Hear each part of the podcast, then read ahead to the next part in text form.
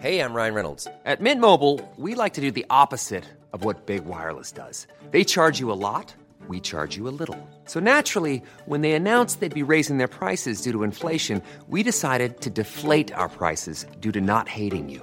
That's right. We're cutting the price of Mint Unlimited from $30 a month to just $15 a month. Give it a try at mintmobile.com slash switch. $45 upfront for three months plus taxes and fees. Promo rate for new customers for limited time. Unlimited more than 40 gigabytes per month. Slows. Full terms at mintmobile.com. Millions of people have lost weight with personalized plans from Noom, like Evan, who can't stand salads and still lost 50 pounds. Salads, generally, for most people, are the easy button, right? For me, that wasn't an option. I never really was a salad guy. That's just not who I am. But Noom worked for me. Get your personalized plan today at Noom.com. Real Noom user compensated to provide their story. In four weeks, the typical Noom user can expect to lose one to two pounds per week. Individual results may vary.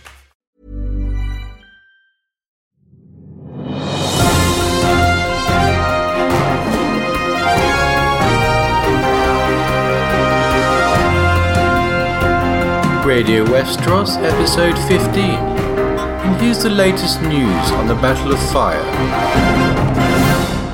Hello, listeners. This is Lady Guinevere broadcasting from the Radio Westeros studios in King's Landing. We have a packed show today, covering the latest breaking news from around the world. But there's really only one story people need to hear today, and it's a big one. With the usurper Stannis Baratheon holed up in an icy crofter's village and going nowhere, the eyes of the world now turn east to Essos, where our correspondents anticipate that a large scale war will soon commence. The city of Meereen is besieged by a large Yunkish force, and military action now seems inevitable. So the world has yet another war. People have named it the Battle of Fire, and we'll be assessing the situation very closely and following any action that breaks out. Radio Westeros has two correspondents on the ground, Yolkboy and Brynden Beefish, one with each rival camp, and they'll be giving insights into personnel, troop numbers, military strategies, and the politics behind this tense situation. We also have Steven Attewell from Race for the Iron Throne and Aziz from History of Westeros joining us for special guest consultation slots to aid our coverage. Let us be your eyes and listen with your ears. We are Radio Westeros, and this is our look at the Battle of Fire.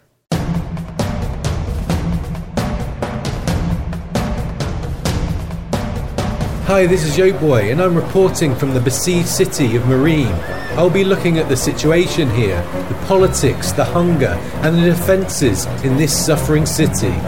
And we're going to tell you everything you need to know about the Battle of Fire. Hi, I'm Brynden Beefish, and I run the blog Wars and Politics of Ice and Fire. I'm currently outside Meereen at the Yunkish camp. I'll be reporting on the strengths, weaknesses, and motives of the besieging forces during this broadcast. So stick around.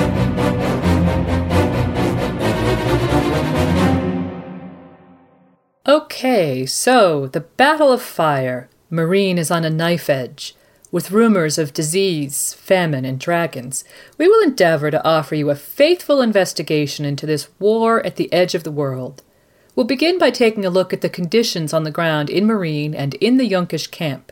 Then we'll get a thorough overview of the troops from our correspondents and a look at the history of the region. We're going to begin right now, though, with a brief recap of the recent events in Meereen and Slaver's Bay.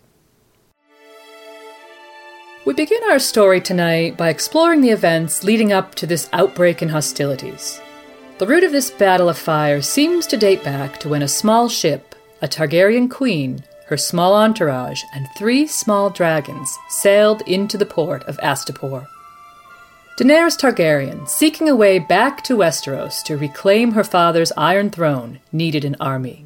Apparently appalled by the slave trade, and with no coin to pay for an army, she used a trick and dragon flame to take a large unsullied force from the Astapori.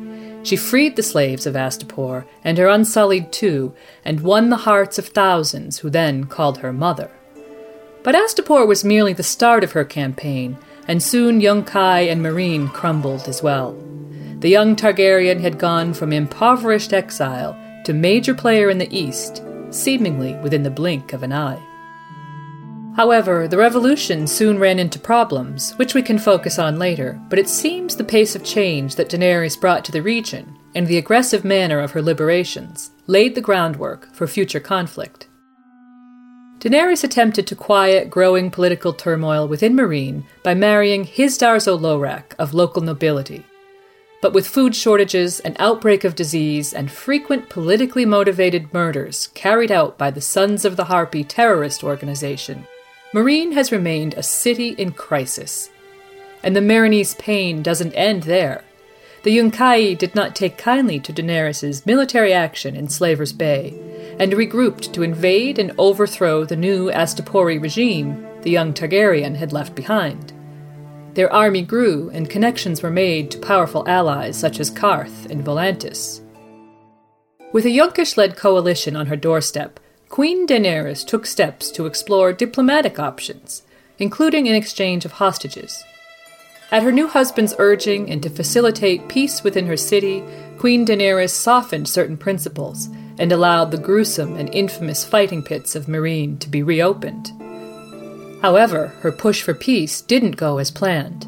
Not only was there an assassination attempt on her life via poisoned locusts, but there was a surprise visitor to the reopening of Daznak's pit.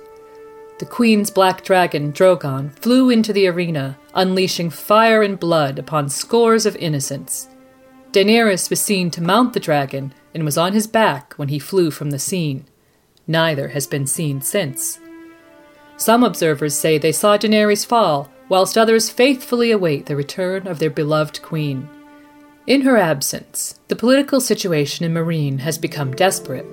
The Yunkai have used the death of their supreme commander, Yurkhaz zo Yunzak, in the panic of Drogon's appearance at the fighting pit, as an excuse to break a fragile peace. Sir Barristan Selmy, leader of Daenerys' Queensguard, joined with Skahaz Mokandak, one of Daenerys' chief Giscari counselors and the leader of the Brazen Beasts, to arrest Hizdahr zo Loraq on suspicion of poisoning of the locusts. With all attempts at diplomacy with Yunkai having failed, Meereen now has a large army outside its walls, a Qartheen maritime blockade in its waters, and a Volantene fleet coming its way. To top it all off, Daenerys' other two dragons, now grown large and fearsome, are at large. We should pray to the gods they aren't as hungry as the people of Slaver's Bay. Both within and without, Meereen is seemingly on the precipice of disaster. So, now we've had a grounding on the political climate, it's time to join up with our Meereen correspondent to further understand the current state of the city. Hello, Yolkboy. You're in Meereen right now, aren't you? Yes, Lady Gwyn. I'm outside, stood on a lower level of the Great Pyramid. From here, I have a view of the Temple of Graces, Daznak's pit, and on the horizon, I can make out the gathered Yunkish host. Hmm, sounds like quite a view, and an ominous one for those of us who are holding out for a peaceful resolve. So, Yolkboy, let's talk about life inside the city of Meereen. Okay, as you mentioned, there's a looming food shortage inside the city, as well as an outbreak of the dreaded bloody flux, known as the Pale Mare. But there's also many social and political problems in Meereen as well, which doesn't make the situation here any easier. Can you elaborate on that for us? Well, in the face of the long term harassment by the Sons of the Harpy in the city, Queen Daenerys had at first allowed her security forces greater latitude in questioning citizens in an attempt to root out the secret sect. But she reversed her tough stance on the issue of hostages when she refused to kill the noble children she held after a renewed outbreak of hostilities. And she chained her dragons, an action which would have consequences both good and bad. Then the involvement of many prominent Meereenese nobles in the Yunkish naval blockade of the city isolated her even further. As you mentioned, she wed Hizdahr at the urging of the Green Grace, after which she allowed the reopening of the fighting pits of Meereen. While this was a minor triumph for a people who had been culturally disordered since the Dragon Queen's arrival, it was just a small thing in the face of the social upheaval caused by the freeing of slaves and the attempt to integrate freedmen into Meereenese society. Queen Daenerys freed thousands of slaves and brought an end to many cruel social customs. Surely there must have been some positives that came from that. Well, yeah, as you say, her reforms brought an end to some inhumane cultural practices, such as the slave trade and the barbaric fighting pits. But they also effectively ended a centuries old way of life for the people of Meereen. And with the destruction of the slave trade, this left an economic vacuum that the Queen could only try and fill. And while she did make efforts to establish new trade with the Lhazareen and encouraged a new agricultural economy, these were measures which would take time to bear fruit. And in the moment, the Queen was too distracted by the ongoing political and security situations she had to deal with to do any more than that. So, how would you sum up things there now? Well, basically, as it stands now, Meereen is a city under siege with too many mouths to feed. It's got a looming health crisis, it's politically splintered into factions, plagued by sectarian violence, and shadowed by a symbolic resistance with an uncertain agenda. This is not to mention the two free dragons that now stalk the skies above after making nests in two pyramids. Okay, Yolkboy, an interesting view on the state of Meereen. We'll come back to you later. And so, with Yolkboy having given us some insight into life inside the walls of Meereen, let's now consider what life is like in the Yunkish camp outside those walls. Brendan, are you there? Hi, Lady Gwyn. I'm right here amidst the Yunkish army as we speak. Can you talk us through what's going on in the Yunkish camps around Meereen? Perhaps starting with a wide overview of the state of the Yunkai on the eve of war. I'd be happy to. It's a really interesting atmosphere in the Yunkish camps. Apart from a few sellsword companies, I can't say with any certainty that the atmosphere is entirely militant. And why do you say that, Brendan? Well, it's really hard to say whether these are camps drawn up for battle or for coin. As we speak, there are three separate camps arrayed around the city of Meereen. To our north, Two Giscari legions have taken position north of the Skahazadhan River and have cut Meereen off from resupply. Meanwhile, in the east, another two Giscari legions sit cutting the city off from any overland supply caravans. I'm here south of the city with the Second Sons, about a mile or so from the front lines, and this camp is a mess. Since peace was declared, everyone suspected that the Yunkish would be pulling up stakes and preparing to march home, but no one seems to be doing anything of the sort. The Yunkish lords have even built a slave market within Meereen's walls and sent word to a Dothraki Khalasar that they're open for business. Meanwhile, some of the sellswords and even some of the Giscari legions sharpen their swords for battle. So you're saying that the goals of the different factions are divided? Definitely. There's no unity of purpose here among the various factions outside the city. Some of the sellsword commanders want to sack Meereen. The Yunkish lords aren't sure what they want to do, and the Giscari legionnaires are consumed with disease spreading in their camps. Well, we just heard from Yolkboy that the Pale Mare is impacting Meereen. It has to be much worse outside of the city. For a certainty. All the camps here outside of Meereen have been plagued by disease. And really, if I could editorialize a bit, it's really all the fault of the Yunkai.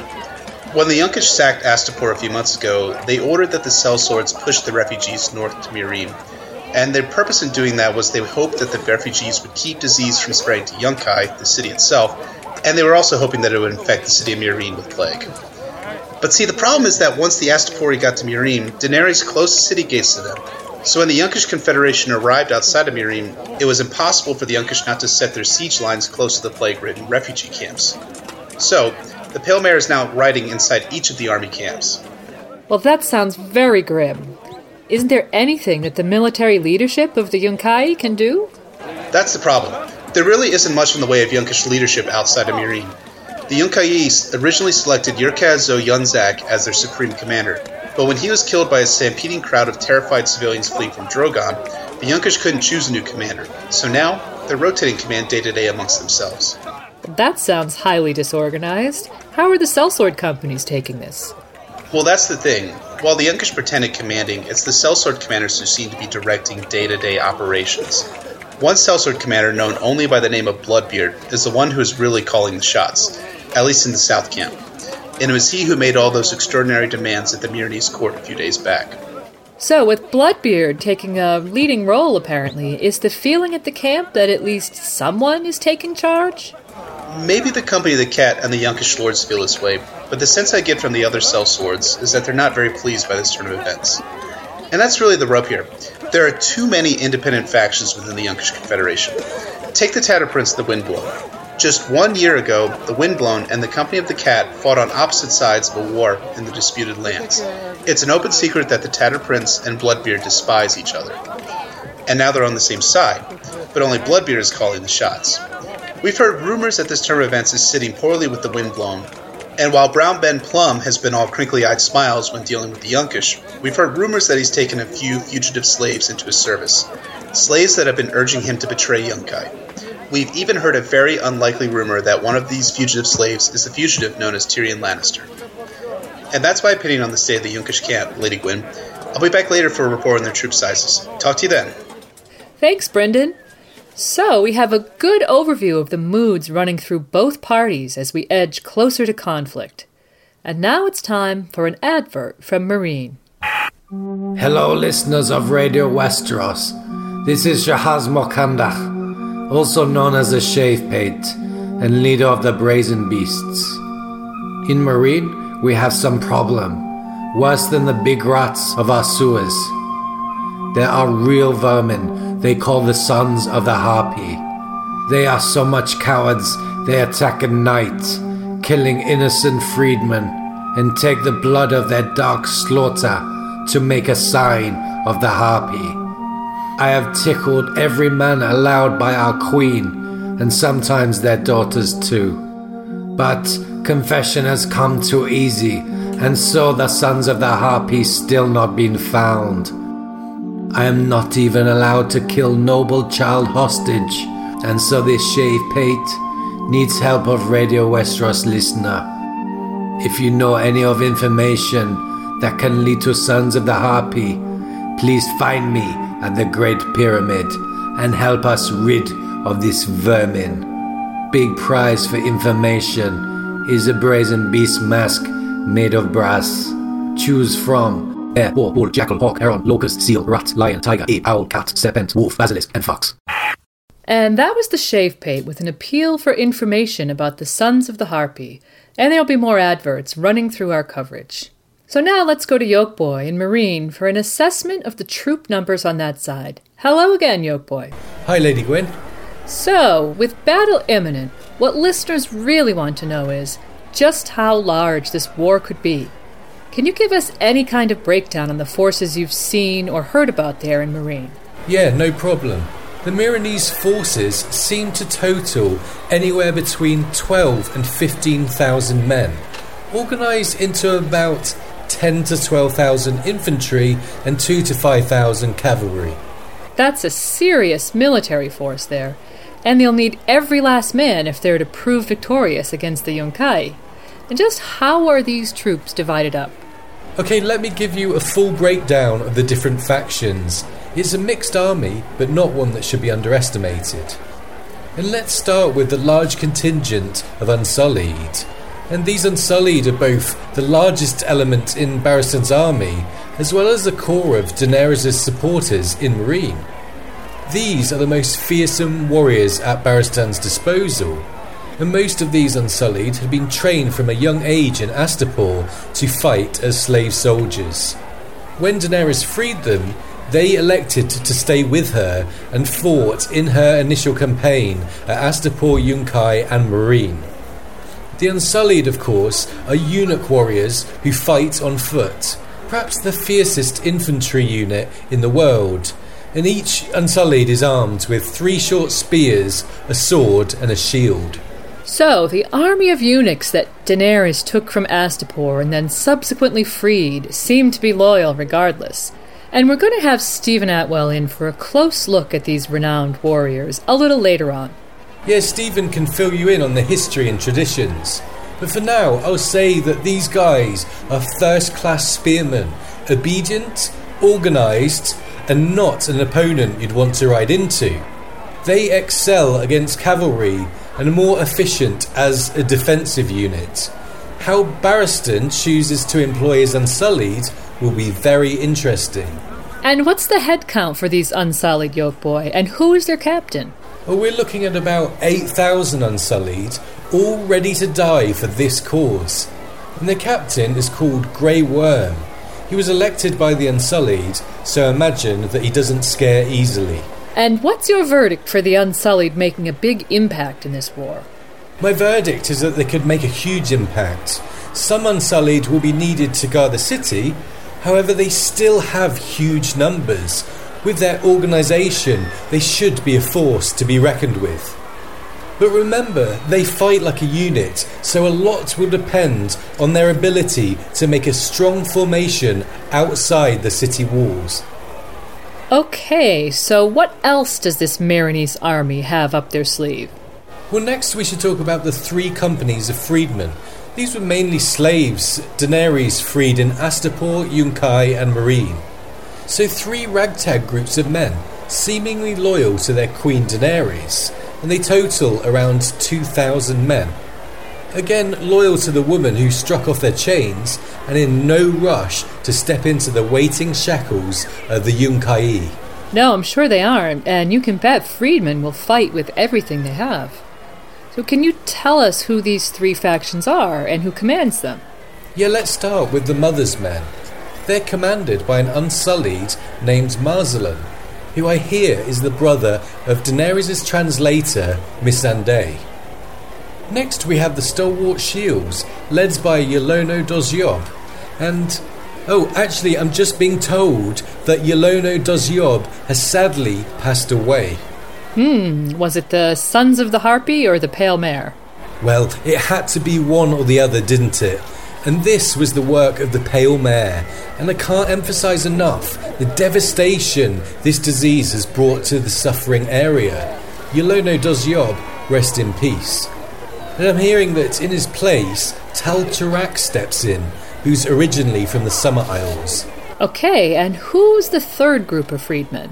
Lady Gwyn, the third group is called the Three Brothers, commanded by Simon Stripeback. Stripeback? Is he named for a Zorse or a tiger? Well, Lady Gwyn, this moniker is unfortunately more sinister. He's named for the stripes of scars on his back. He's clearly had a taste of the slave master's whip in his past. Hmm, unfortunately, an abundance of terrible backstories for these freedmen, and this war is likely to cause many more. So, Yolkboy, are there any more troops we should consider? Yes, there's more. So let's talk about the Brazen Beasts and the Storm Crows. The Brazen Beasts, it's rumoured, will be left to guard the city with some of the Unsullied, and this puts a lot of power in the hands of the leader of the Brazen Beasts, the Shavepate. He is an anti Hizdahr man, and that is no secret here. Whether he can be trusted with Hizdahr and child hostages as Barristan rides off to war is certainly open to debate. So, it seems like leaving the Brazen Beasts as the City Watch could free up troops, remembering that the Meereenese are outnumbered here, but it harbors the risk of the Shavepate making some volatile political calls whilst the battle rages. And so, what about the Storm Crows? So the Storm Crows were a sellsword company numbering around 500 men, all cavalry. They're the quickest, most mobile group at Barristan's disposal, and so could be very, very valuable on the battlefield.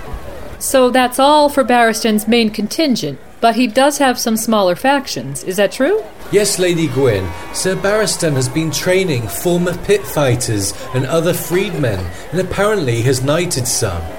Notable members of the group include the Red Lamb, Larak, and Tumko Low.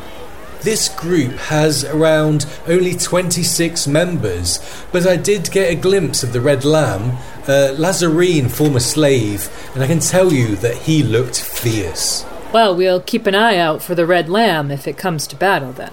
Yes, keep an eye on him. And talking of pit fighters, there's also around 200 ready to fight.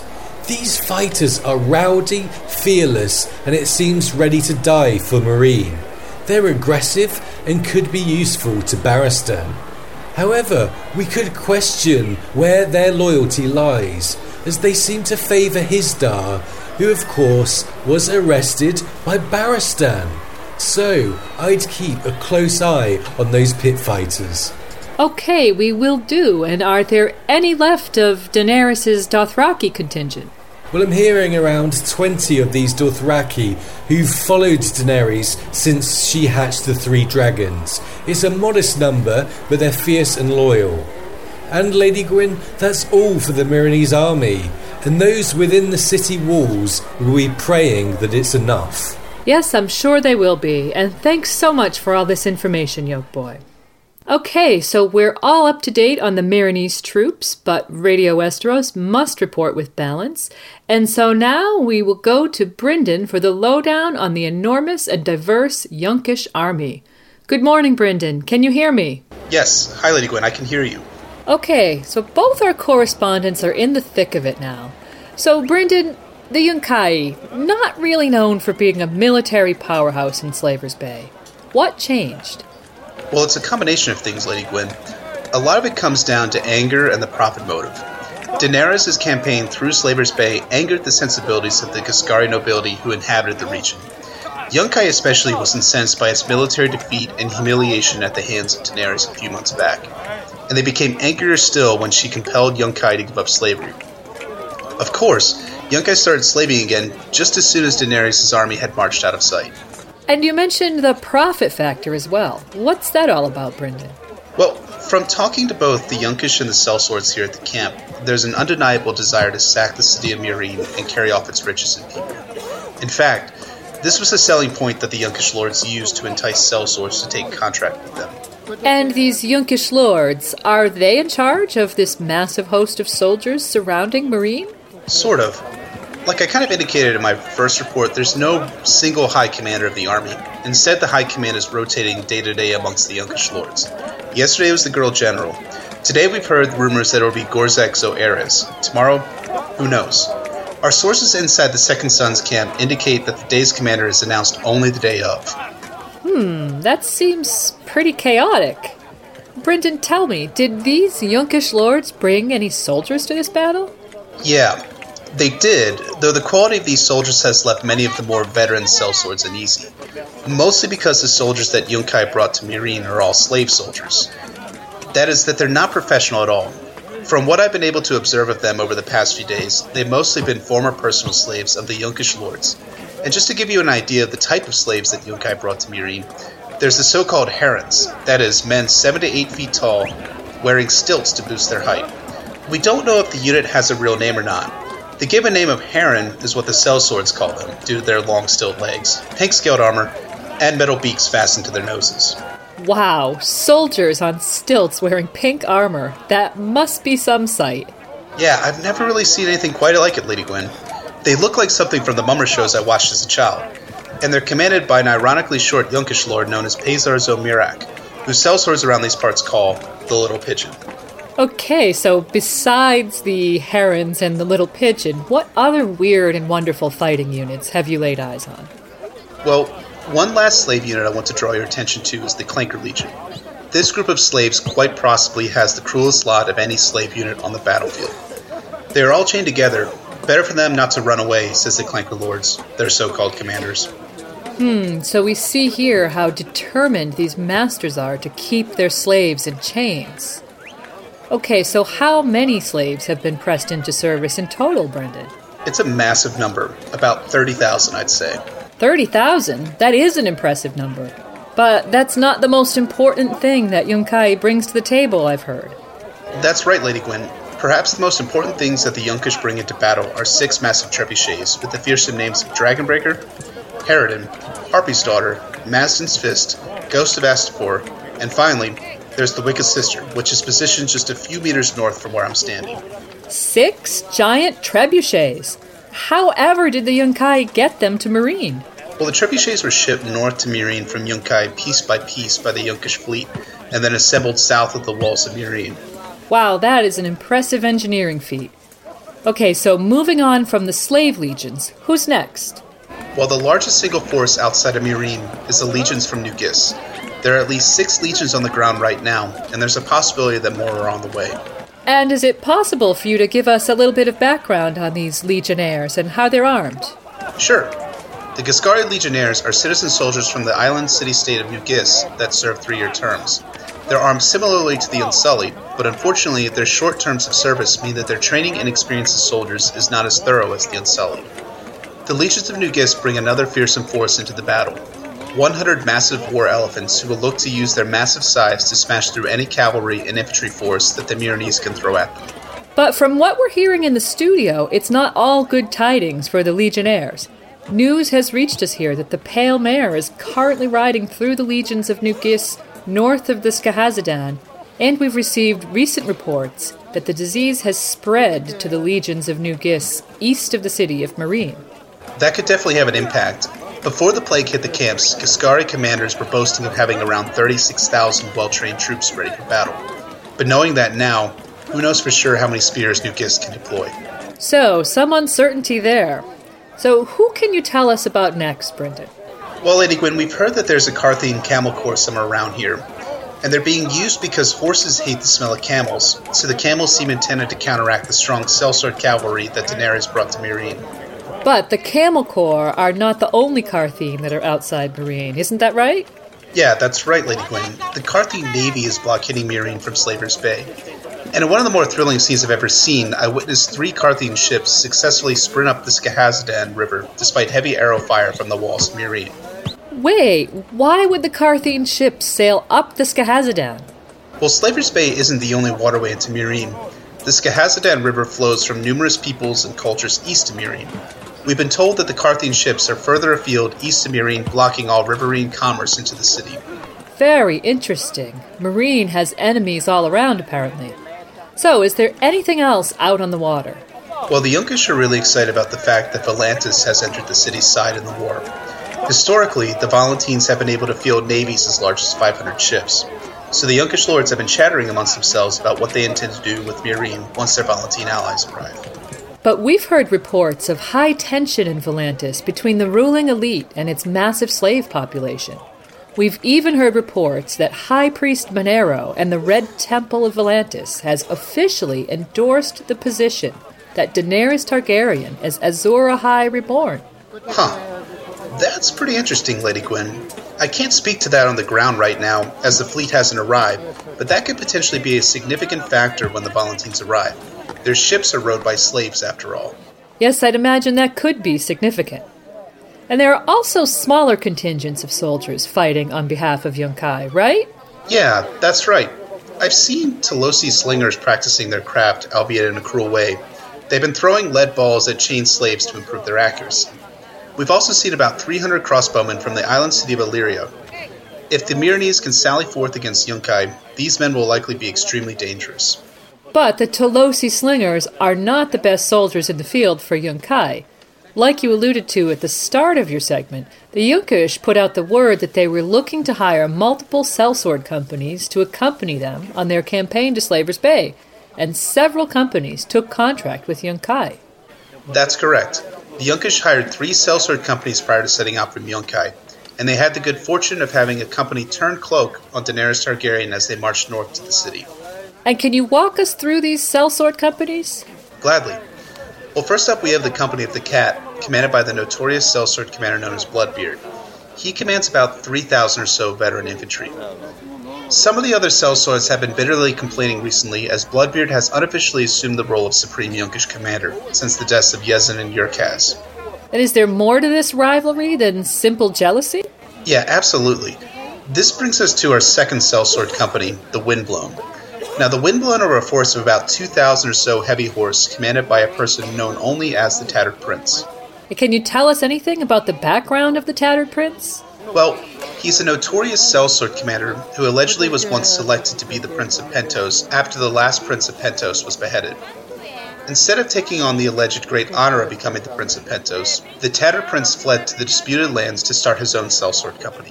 And you alluded to the fact that Bloodbeard and the Tattered Prince are at odds. What's the story behind that? Well, Bloodbeard and the Tattered Prince were on opposite sides of a recent war in the disputed lands, so one can assume that they both lost men fighting each other. Ah, well, that would certainly explain why they might hate each other. Yeah, and there's also been a lot of talk about the loyalty of the Windblown. For a long time, the Tattered Prince was nowhere to be found in the war councils of the Yunkai. He recently re-emerged from whatever it was he was doing with two Westerosi knights, who he personally assured me had no love for the Dragon Queen or her city. Okay, so moving on, who else should we know about? The Long Lances are another sellsword company that took contract with Yunkai. Their commander is Gylo Rhegan, an elderly looking man who commands about 800 riders. The Long Lances are presently guarding the trebuchet known as the Ghost of Astapor. And is it necessarily wise to have cavalry defending a fixed position? In my opinion, probably not. Okay, so you mentioned that there are now four sellsword companies. Who's the last one? That would be the Second Sons, commanded by Brown Ben Plumm. Wait, is that the same Brown Ben Plumm who fought for Daenerys, now fighting for Yunkai? Yeah, I've gotten to know the Second Sons pretty well since I've spent most of my time in Slaver's Bay with them. From what I can see, Brown Ben Plumm wanted Daenerys to turn her dragons against the Yunkish army moving up the coast. But Dany instead apparently chained her dragons and refused to allow her dragons to be used against the Yunkai. The way I heard it from a drunk Lancer, Brown Ben Plumm and the Second Sons turned their cloak the first chance they got. Okay, so there's some background on why they turned on Daenerys. What's their composition and strength? It's about 500 or so heavy cavalry.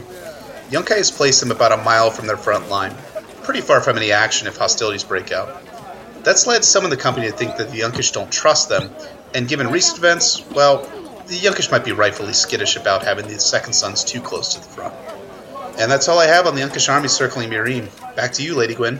Thank you, Brendan. An excellent and thorough breakdown of this huge Yunkish host, and I think it's clear that Meereen is well and truly outnumbered. And now, with our reports from Yolkboy and Brendan, we get a sense of the scale about this looming battle of fire, and hopefully we all have a better understanding of what's happening. This whole situation is on a truly epic scale, but the underlying issues are also large and very complex dating back a long time before Daenerys Targaryen set foot in Slaver's Bay. So now we welcome expert historian Aziz, who some of you might know from the History of Westeros podcast, to help give us an historical overview of the Slaver's Bay area. Hello, Aziz. Hi, Lady Gwyn. Thanks for having me on. And we're glad you could join us. So, Aziz, we want to know about historical factors that still affect the Bay. Why don't we start with the ancient Giscari Empire? Okay, Lady Gwyn, no problem. So, this area, in times of old, was part of the Giscari Empire. The tale of this fallen empire seems to begin with the city of Old Gis. The citadel is fallible, but popular belief amongst the Maesters is that Old Gis is the world's first known city, despite claims by other cultures to the contrary. There are reasons to doubt the Maesters, but if true, this makes the Giscari the most ancient of civilizations. It is said that the Long Night occurred during this time, before any others were capable of recording it. And where is Old Gis now, Aziz? Well, it's now in ruins, but it's located on mainland Essos, south of Slaver's Bay. It's a coastal city, roughly halfway between Astapor to the north and New Gis, an island to the south. And the founder of Old Gis was Grazdan the Great, a name that has remained extremely popular even up to modern times.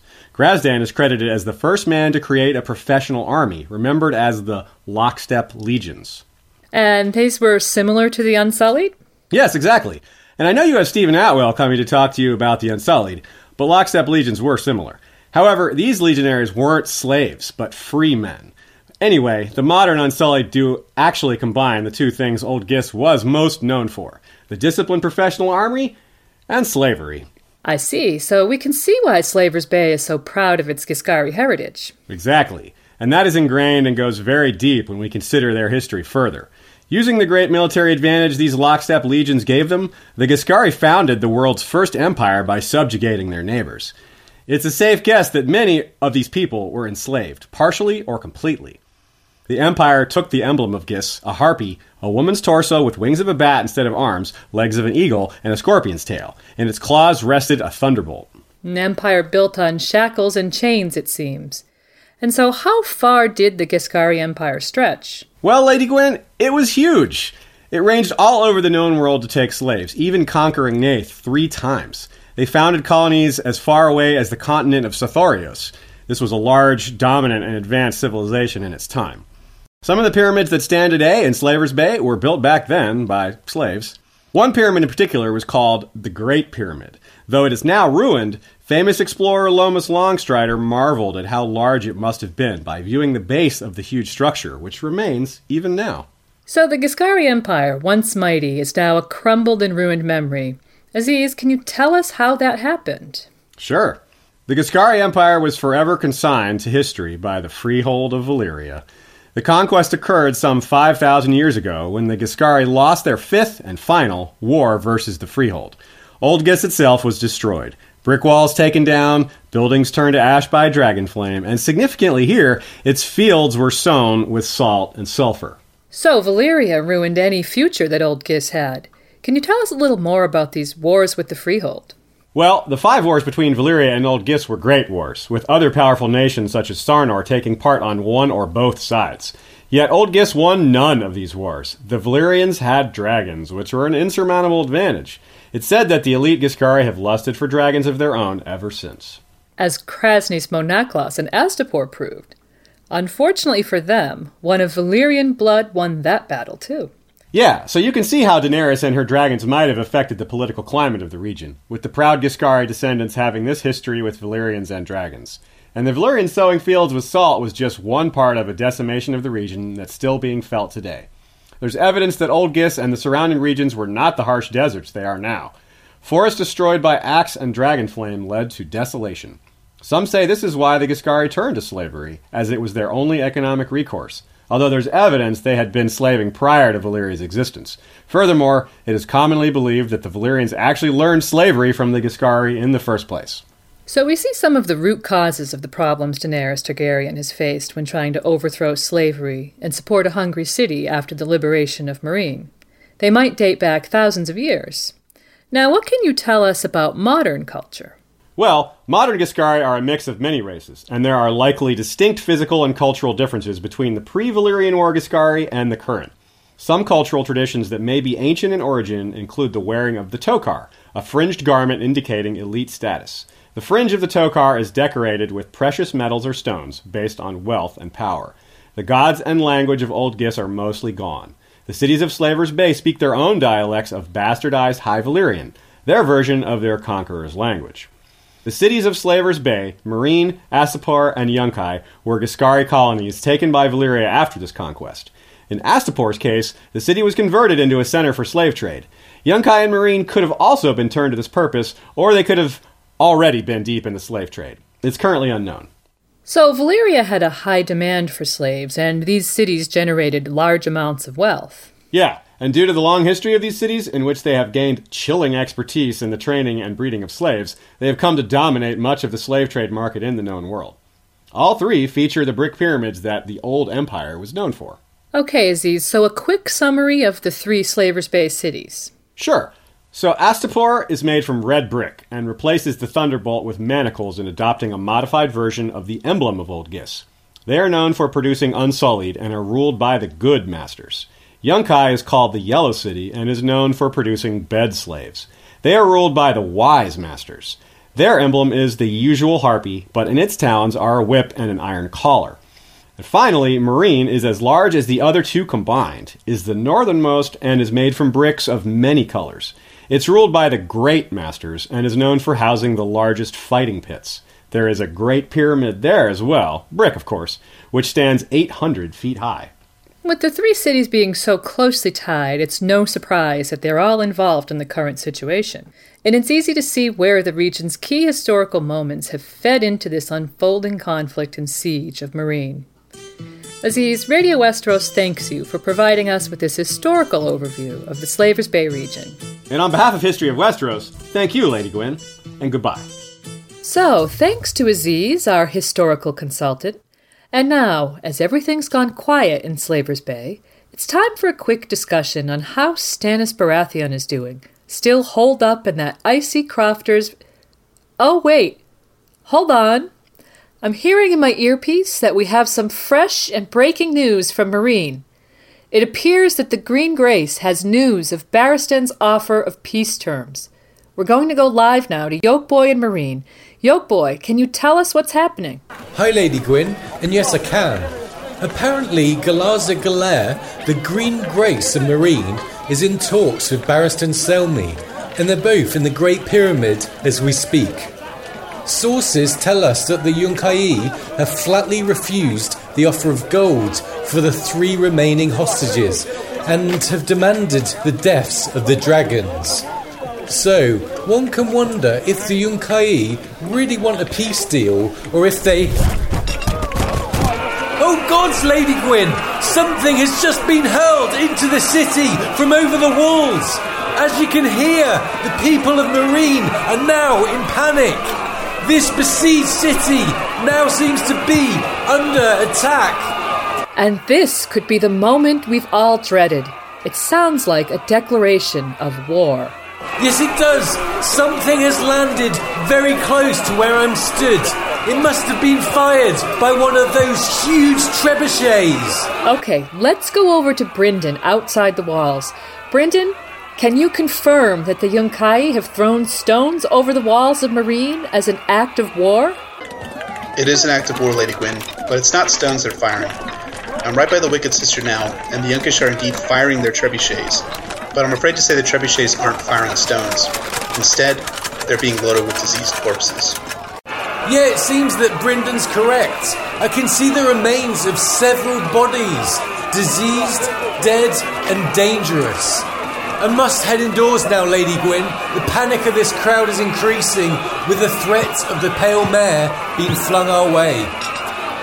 Okay, so it now looks like war has begun the Battle of Fire. And we will likely see a response from Barristan on the morrow. We can only pray to the Mother for the innocent citizens that will be casualties of the awaiting horror. Mother, have mercy on every man, woman, and child involved. Are you unsatisfied with your life?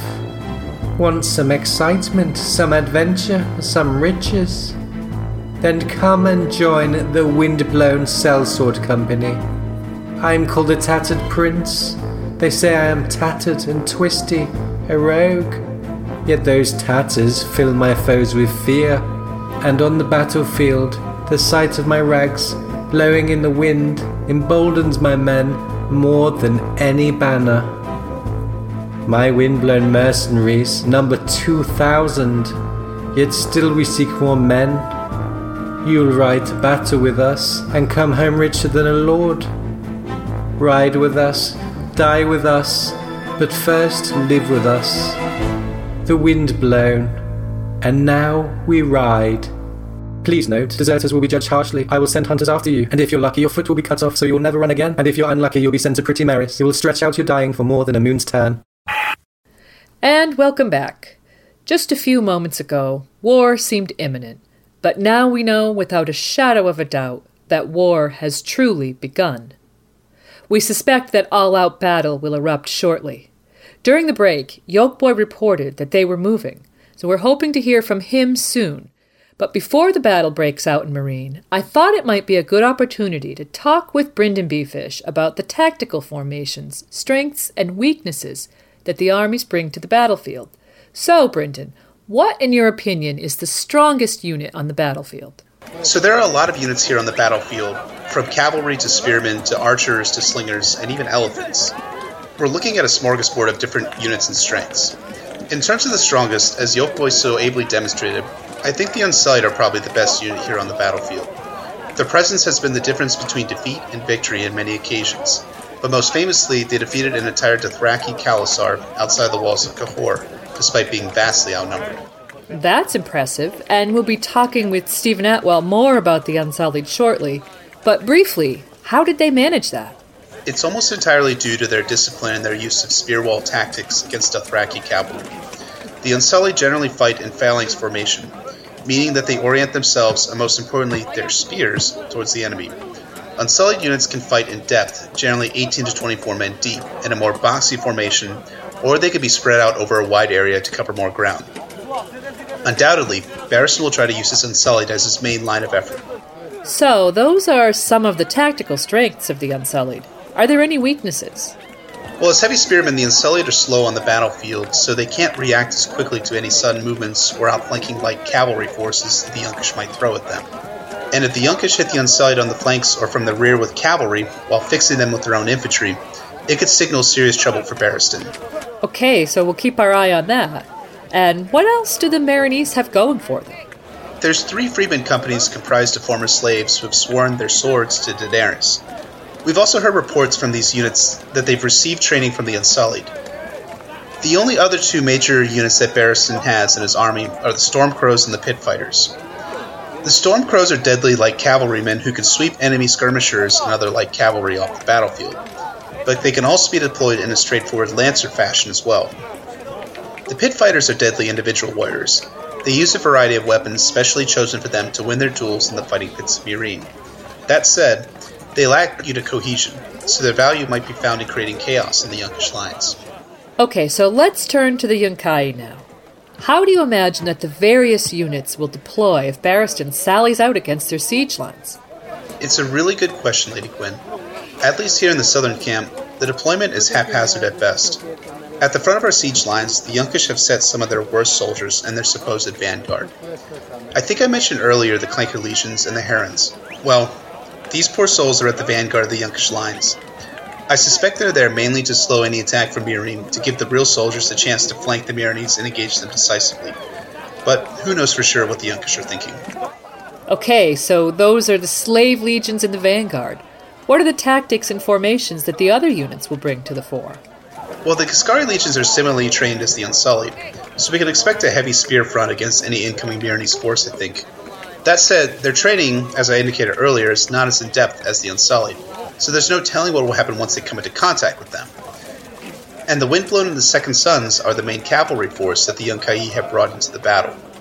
If the Yunkish were smart, they'd order these two sellsword companies to move into wedge formation and hit any Meereenese force in the rear and the flanks. But so far, these companies have been ordered to defend the trebuchets, fixed points.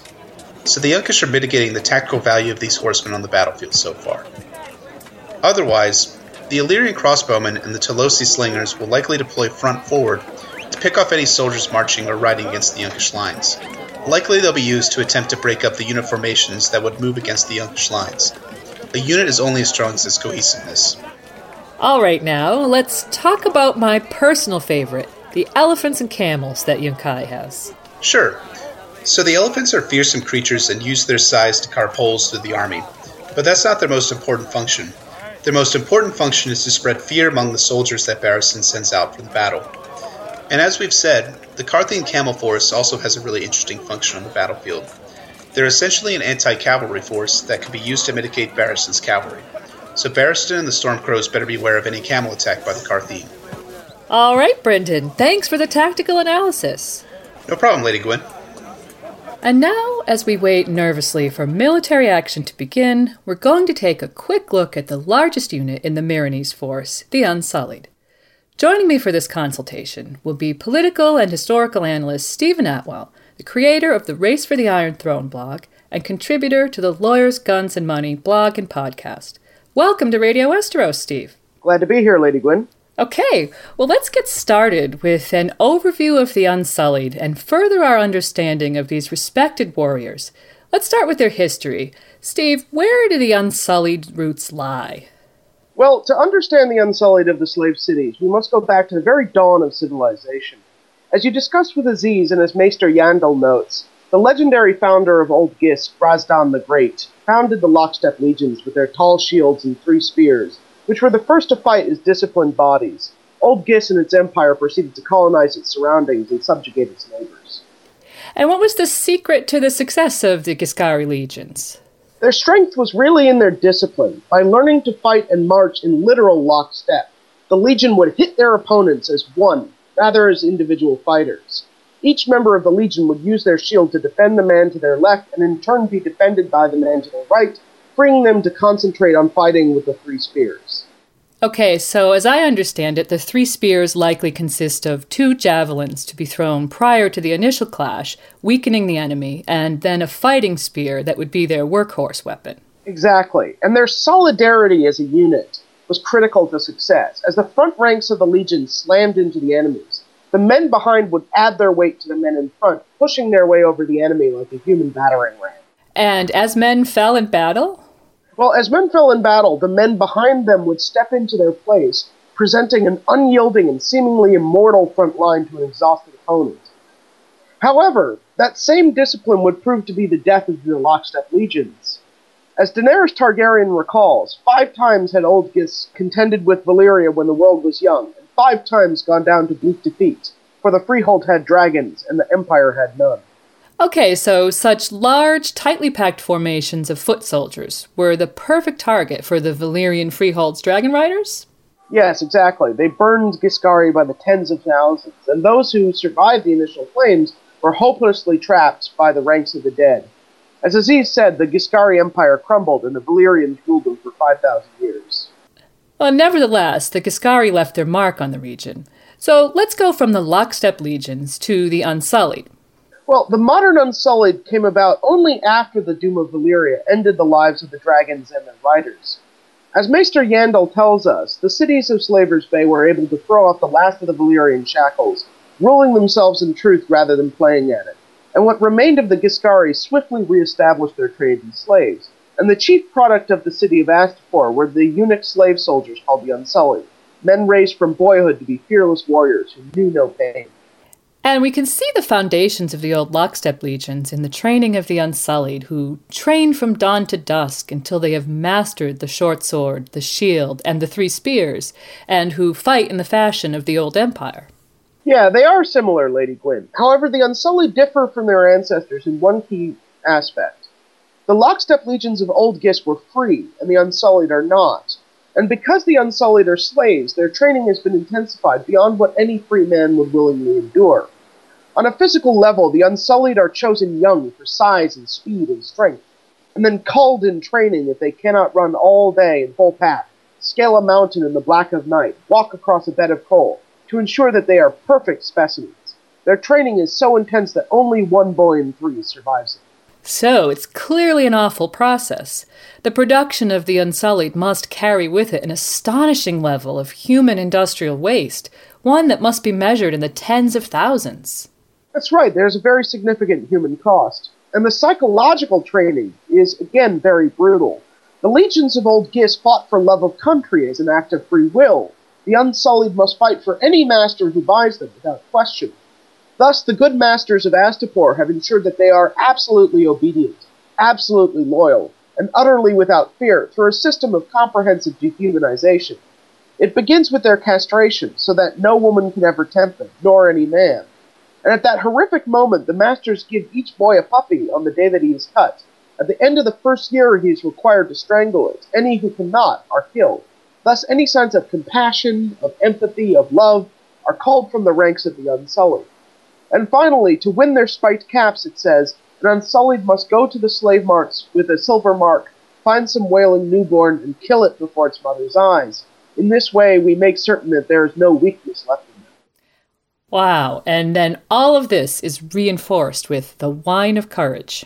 Yeah, they drink it with every meal from the day that they are cut, and with every passing year feel less and less. So as a result, the Unsullied are without fear, without pain, without emotion of any kind that might tempt them to rebellion or hesitation. And how does this brutal process affect and embolden them as warriors, Steve? Well, whatever the morality of this system, we can see its effectiveness in the case of the 3000 cohort. Ah, uh, yes, that. I have an account of that famous moment here. It was 400 years ago or more when the Dothraki first rode out of the east, sacking and burning every town and city in their path. The khal who led them was named Temmo. His khalasar was 50,000 strong at the least. The Qohorik knew he was coming. They strengthened their walls, doubled the size of their own guard, and hired two free companies besides. And almost as an afterthought, they sent a man to Astapor to buy 3,000 unsullied. By the time the Unsullied reached the city, the sun had set. Crows and wolves were feasting beneath the walls on what remained of the Qohorik heavy horse. But when dawn broke and Temmo and his blood riders led their khalasar out of the camp, they found 3,000 Unsullied drawn up before the gates. The Dothraki charged. The Unsullied locked their shields, lowered their spears, and stood firm. Against 20,000 Dothraki screamers with bells in their hair, they stood firm. Eighteen times the Dothraki charged, and broke themselves on those shields and spears like waves on a rocky shore. Thrice Temmo sent his archers wheeling past, and arrows fell like rain upon the 3,000. But the Unsullied merely lifted their shields above their heads until the squall had passed.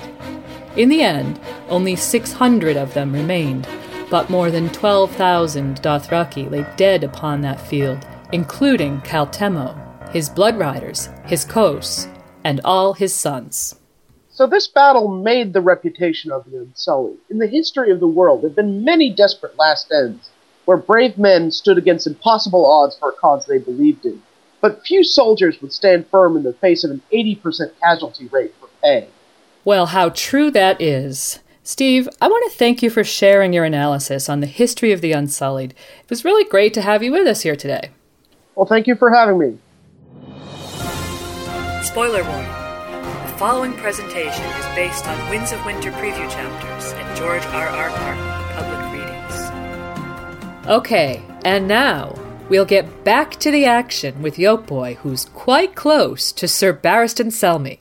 Hi, yeah, I'm now near the western gate of the city, and Barristan's giving his orders. Some people look really frightened, and they seem to be more afraid of the Pale Mare than of war. And as soon as these gates open, there will be a charge. And we're just waiting for. And yeah, here's Barristan now, who looks like he's about to speak. He really needs to improve morale. It's quite evident the Yunkish have the greater numbers here, and the crowd is gathered together. Lady Gwyn, cue some music, and let's hear what Barristan has to say. Gather round me, men. I know what you are feeling. I have felt the same myself, a hundred times. Your breath is coming faster than it should.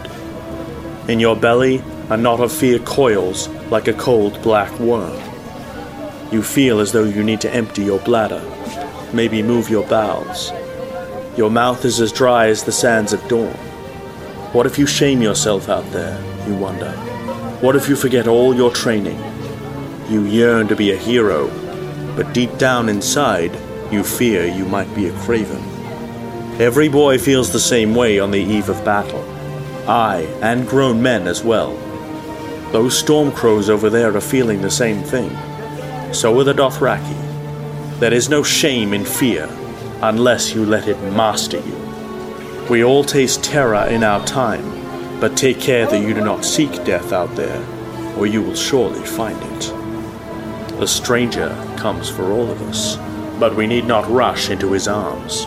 Whatever might befall us on the battlefield, remember, it has happened before, and to better men than you. I am an old man, an old knight, and I have seen more battles than most of you have years. Nothing is more terrible upon this earth, nothing more glorious, nothing more absurd. You may retch, you will not be the first. You may drop your sword, your shield, your lance. Others have done the same. Pick it up and go on fighting. You may foul your breeches. I did in my first battle. No one will care. All battlefields smell of shit. You may cry out for your mother, pray to gods you thought you had forgotten, howl obscenities you never dreamed could pass your lips. All this has happened too. Some men die in every battle. More survive. East or west, in every inn and wine sink, you will find greybeards endlessly refighting the wars of their youth. They survived their battles, so may you. This you can be certain of. The foe you see before you is just another man, and like as not, he is as frightened as you. Hate him if you must, love him if you can, but lift your sword and bring it down, and then ride on. Above all else, keep moving. We are too few to win this battle. We ride to make chaos, to buy the Unsullied time enough to make their spear wall. We ride for that dawn. The Red Dawn. The Dragon's Dawn.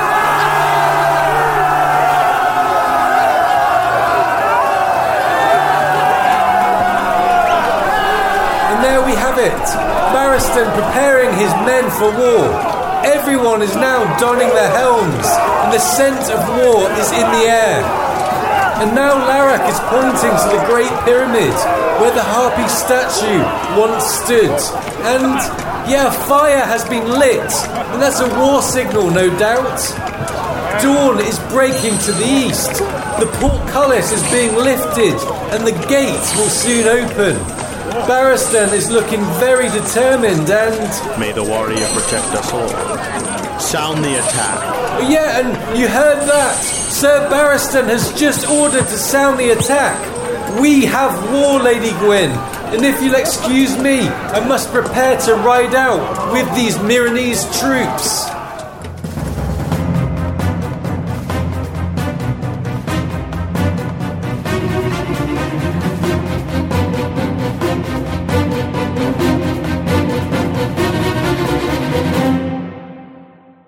So, a truly rousing and inspirational speech there from Sir Barristan Selmy. It really proves he hasn't lost his mettle after his dismissal from the Westerosi Kingsguard on grounds of age.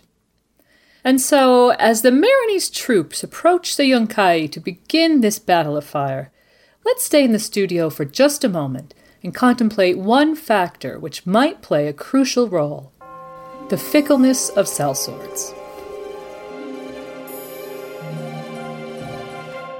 Companies of sellswords that can be bought to solidify defenses or further a military cause are common in Essos and are usually comprised of soldiers from various origins. Men from Westeros do join such companies, perhaps most famously, Aegor Rivers founded the Golden Company. More recently, Prince Oberyn Martell famously served with the Second Sons. Whilst the slave armies of Essos have little choice in their part, Sellswords will go to war for anyone who can satisfy their lust for gold. However, men who would fight and kill for gold are susceptible to one glaring weakness loyalty. As Sir Kevan of House Lannister has been heard to say, any man who fights for coin is loyal only to his purse. Now, with just a quick glance at recent history, we can see this treachery evident in sellsword companies, even including those renowned for their loyalty. We have the brave companions, never well known for their honor, brought to Westeros at the behest of Tywin Lannister. All the gold in Casterly Rock couldn't stop Vargo Hoat from turning on his employer and switching his allegiance to House Bolton when the tide of the War of the Five Kings was turning in Robb Stark's favor. And our journalists in Essos report that the Stormcrows turned cloak against the Yunkai and now fight for Queen Daenerys. Apparently, a blue bearded man named Daario Naharis decapitated two of his fellow captains to facilitate the switch. And rumor has it, this maneuver was born from a desire to be in Daenerys' bed rather than for gold, a plan which seems to have worked for Daario if our sources can be believed. Next, we have the Second Sons, who also deserted Yunkai in favor of Daenerys. The story goes that after plying their leader Mero with wine, Queen Daenerys ordered an attack upon them. After a general rout where their captain fled, the Second Sons elected Brown Ben Plumm as their commander and turned their cloaks.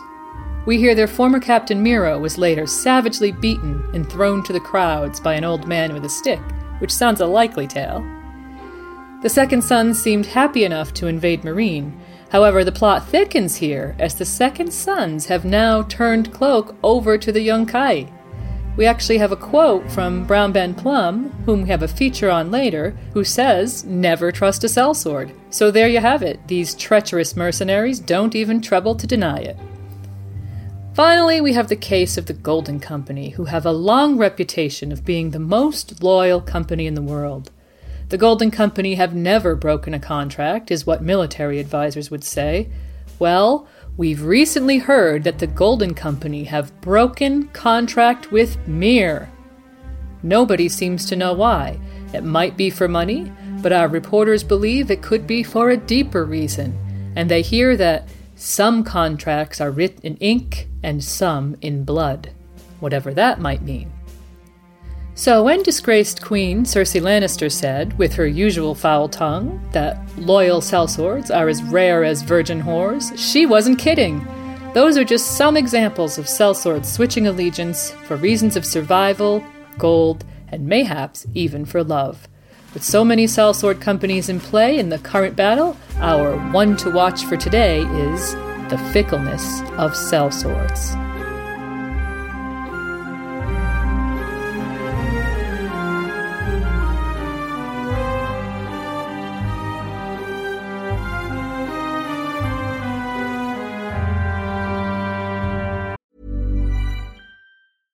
Hey, I'm Ryan Reynolds. Recently, I asked Mint Mobile's legal team if big wireless companies are allowed to raise prices due to inflation. They said yes. And then when I asked if raising prices technically violates those onerous two year contracts, they said, What the f are you talking about, you insane Hollywood ass?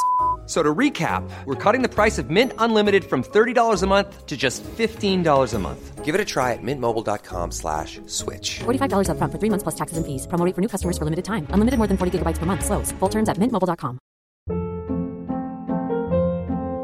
Hold up. What was that? Boring. No flavor. That was as bad as those leftovers you ate all week. Keke Palmer here, and it's time to say hello to something fresh and guilt-free. Hello Fresh. Jazz up dinner with pecan-crusted chicken or garlic butter shrimp scampi. Now that's music to my mouth. Hello Fresh. Let's get this dinner party started. Discover all the delicious possibilities at hellofresh.com.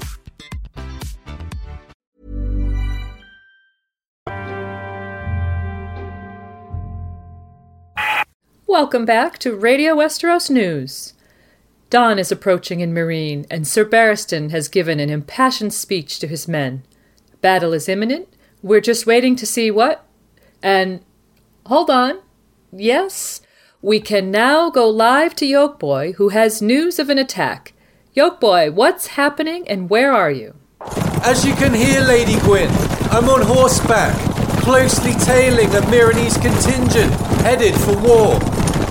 We've now left the market gate and are riding full pace to meet the Yunkai, and there's truly no turning back now. Sir Barristan Selmy has abandoned the safety of the city walls, and so battle is now a stone's throw away. But Tell us who's in this contingent you're tailing. It's a cavalry group with Stormcrows and Barristan squires. There's about 530 of us riding hard for the Yunkish lines. And can you tell us what you're seeing, Yolkboy? Lady Gwyn, we're headed south. To my left is the rising sun, blood red and bright, and we're ever closer to engaging with the Yunkai. We're riding a straight line towards the Harridan Trebuchet. And who's leading this charge for the Meereenese forces? It's Selmy himself leading the charge after his inspirational speech. He's spearheading the attack, leading by example in his usual fearless way and trying to make the first kill. Leading from the front is in the best traditions of daring Westerosi commanders like Baelor Breakspear and Robb Stark. And what else can you see? Well, I can see Yunkish archers to the right, and we're very close. Arrows are flying everywhere, and it looked like Barristan just took a bolt through the shield. Oh, Yolkboy, please be careful when. Let me stop you, Lady Gwyn, because Barristan has changed his angle. We're turning right. We have cut west. I'm not sure what's going on. We were headed south, but now our lines have changed, and we're charging straight towards the herons on their stilts. This sounds like a mistake. Do you have any idea what's going on, Yolkboy? Well, this might actually be a masterstroke, Lady Gwyn. As I adjust to Barristan's line, the huge morning sun is now directly behind me, and this will blind the herons. It's excellent tactics. The Yunkai won't be able to see a damn thing, and we'll be able to ride straight through them and slice them up like cheese. What a maneuver by Sir Barristan Selmy, using the glaring sun, the red dawn, as well as the element of surprise to gain an advantage. Remember, he said he wants to create chaos, while his Unsullied organize themselves into their formidable spear wall formations. And by avoiding the legions, he can spare his limited cavalry. Also blinded by the sun are the Yunkish archers, who will be less accurate due to the glare. And it's Did you hear that, Lady Gwyn? Yes, three horns. Yeah, that's the signal that the pit fighters are on the move. We're close to the herons now, and I'll have to hold back and find a safe spot to watch this, Lady Gwyn. So, serious drama unfolding as Barristan's cavalry now head toward the bizarre heron group, those men on stilts wearing beaks and scales. We'll get back to Yolkboy soon to see how Barristan's cavalry got on against the herons. But now, let's go over to Brynden Beefish in the Yunkish camp. Hey, Lady Gwyn, can you hear that? That that's the Windblown you can hear riding past me. They're probably on their way to confront Barris's Juggernaut right now. I'm gonna have a full report for you in a little while, but I have an update on the dragon situation. What I can confirm right now is that the green dragon is flying over the bay. The Second Sons have sighted the white dragon on top of one of the pyramids, but for now, he hasn't flown from his lair. But speaking of the bay, it's odd. The ships. There's a lot of ships in the bay. Brendan, are you there? I think we might have lost Brendan's audio feed. We'll try to get him back, but wow, drama, dragons, and death all around, and Radio Westeros in the heart of the action. Let's turn back to Yolkboy now to get an update on how Barristan Selmy is faring against the Herons. Yeah, and the cavalry are engaging as we speak, and it's looking like a massacre. Barristan, riding Daenerys Silver, has already beheaded a heron, and now he's ridden into a heron's stilts, and he's lost balance and knocked over three more. Lady Gwyn, this is a mummer's farce. The red sun is right in the heron's eyes. They are blinded and weakened whilst trying to fight on these preposterous wooden stilts. Sir Barristan Selmy's battlefield experience is proving priceless today. And what chance do the Herons have now? The Herons have no chance, Lady Gwyn. No chance at all. Little Pigeon, their leader, is now trying to run. Oh, but it looks like the Red Lamb has just caught him, and he's begging for mercy, telling the Red Lamb that he'll earn a rich ransom. I come for blood, not for gold. Did you hear that? The Red Lamb has just smashed his head in with a mace. And looking behind me, the Unsullied are coming through the gates, and they're forming. The Yunkai have now missed their chance for a counterattack. And amidst all the chaos, I can see ships in the bay. Some of them are cogs, the merchant ships, but they're going to hit the blockade. Maybe this is the Volantine fleet. I think Brendan might be able to tell us. If we can get him back. Brendan, can you hear me? Yes, Lady Gwyn. Can, can you hear me now? Yes, you're coming in loud and clear.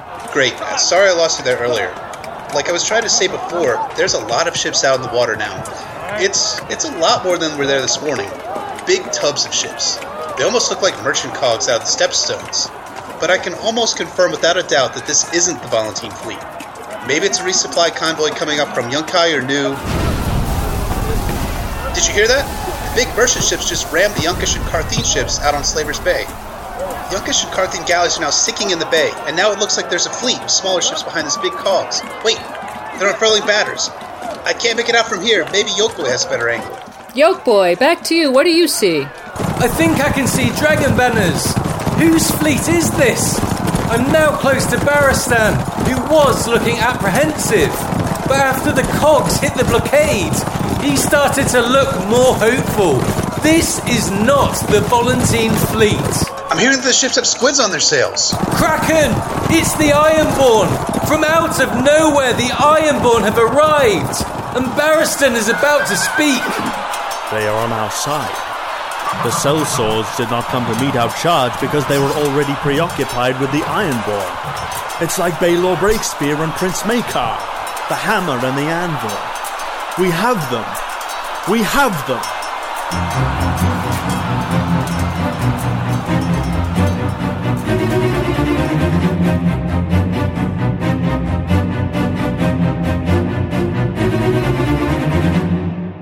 So, unbelievable scenes in Meereen. Sir Barristan is ecstatic. The Ironborn have landed and seem to be fighting for his cause. And we're hearing the fleet is led by Victarion Greyjoy. The action is intense. We need to take a breath, and while we're waiting for updates from our correspondents, it's time for a short feature we've prepared. Earlier, we considered the fickleness of sellswords. And now we're going to take a look at one who seems fickle even by the standards of the mercenaries themselves as we consider the question who is Brown Ben Plumm? Ben Plumm is the current commander of the Second Sons, who claims to be the veteran of a hundred battles and a former bodyguard of the Pahl family of Meereen. It was apparently he who suggested infiltrating Meereen through the sewer network, a plan allegedly inspired by his one time escape from the sword of Meereenese champion Osnak Zopal. Plumm claims to be part Braavosi, part Summer Islander, part Ibbenese, part Qohoric, part Dothraki, part Dornish, and part Westerosi.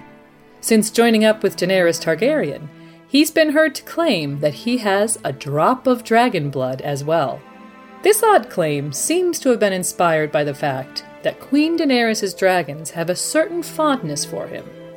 But where could such a claim originate? We did a little research, and it appears that Brown Ben Plumm might be telling the truth and may be possessed of not one, but two drops of dragon blood. During the reign of the fourth Aegon, known as the Unworthy, his beautiful cousin Elaena married the elderly Lord Ossifer Plumm at the king's request. While Lord Ossifer died on their wedding night, reportedly after beholding his young wife's naked beauty, the princess conceived a child who was born some time afterwards and named Viserys after the former king. While it's pure speculation on our part, we might note that Elaena's brother, Baelor the Blessed, had kept her confined in the Maiden Vault during her youth, and it could be gratitude to her uncle for achieving her release that led to her choosing his name for her son. The timing of the young Plumm's birth led to the legendary tale of Ossifer Plumm's six foot long member as clearly many speculated that the babe was born too late to have been conceived whilst old Ossifer still walked the earth. It is a belief held by many in the Westerlands that Elaena's child was in fact fathered by none other than her cousin, Aegon the King. It must have been a younger son of this Lord Viserys who made his way across the narrow sea, there to begin the mongrelized cadet branch of House Plumm, from which sprang Ben of the Second Sons. One interesting fact we've learned from our sources is that it's Queen Daenerys' white dragon who seems to have developed the strongest bond with Plumm. That dragon, known as Viserion, was hatched from a cream and gold egg. A close look at the Westerosi history books has revealed that Elaena Targaryen's most cherished possession was a dragon egg of those same colors a curious fact that can only make us wonder at the mysterious origins of Daenerys Targaryen's three dragon eggs. So, this sellsword of uncertain birth and checkered past was reputed to be one of Queen Daenerys' most trusted captains. But she learned the lesson to never trust in sellswords too late. As we mentioned, Brown Ben Plumm and the Second Sons have turned their cloaks once more, going over to the Yunkai when the Queen confessed that she could not control her dragons, and thus would not be loosing them in the imminent battle. At present, the Second Sons are part of the forces besieging Meereen, and Ben Plumm has been spotted in the slave markets and amusing himself with games of cyvasse, whilst awaiting orders from the current Yunkish Supreme Commander for the battle to come. Okay, I'm just hearing in my ear, yes, it's time to turn our attention back to the Yunkai. Brendan, Yolkboy gave a pretty thrilling report of what's happening among Barristan soldiers, but we're hearing it's a very different atmosphere among the Second Sons. Is that right? Yeah, that's right, Lady Gwyn. The Second Sons are almost being lazy about getting ready for war. A few of the sellswords have told me that they're simply being thorough in their preparations, but there seems no sense of urgency among the. Hang on! Lady Gwyn, one of the sellswords just announced that the Mother's Men, one of the Meereenese free companies, just destroyed the trebuchet known as Ghost. Can we get Yoke Yolkboy to confirm that? Yoke Yolkboy, did you see? Yeah, I just saw it! The Mother's Men cut through the long lances like a rotten stick, and then dragged chains around the trebuchet to pull it down. An amazing turn of events for Barristan's army. And this is really turning into a bloodbath for Yunkai. Their superior numbers and siege weapons have not helped them at all in this battle, right, Brendan? Not in the least. And now with the Unsullied formed up and marching south against the Yunkish lines, while the Ironborn cleave a path towards Meereen, it looks to be growing more and more desperate for the Yunkish. And Lady Gwyn, I can now also confirm something that seemed utterly improbable when we first started broadcasting. Tyrion Lannister, the Imp, is indeed outside of Meereen with the Second Sons.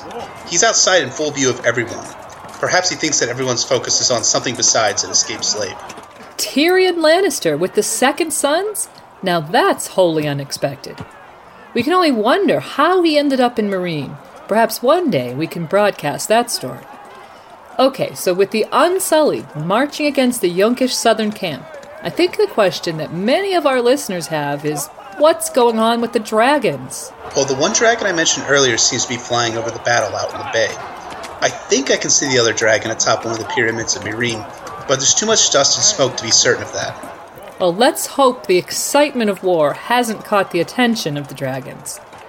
And in your earlier report, you indicated that the Yunkai had set up some of their siege weapons to shoot the dragons out of the sky. Is there any evidence that this plan is being implemented? Not from what I can see. Yunkish siege weapons aren't being employed in the battle at all.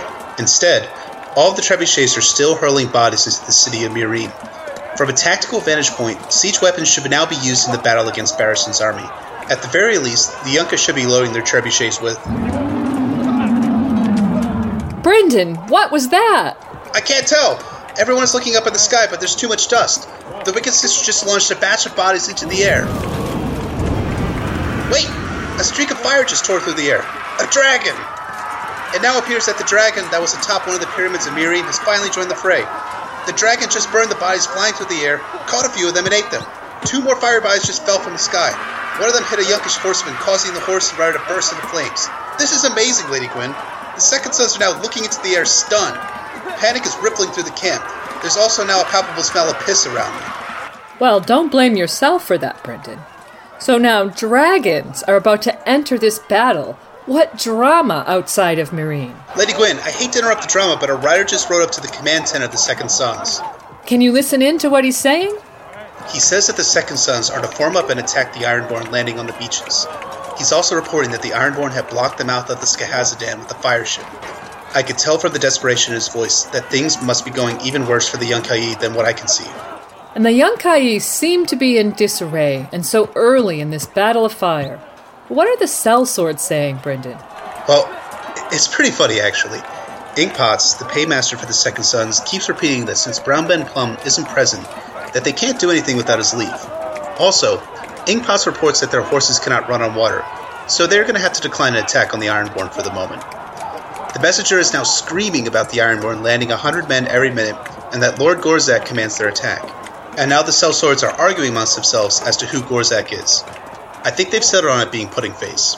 So, the sellswords arguing and then agreeing on the identity of Gorzhak. Again, the Yunkish forces seem to be uncoordinated. And now it appears that the rider is riding away in a rage.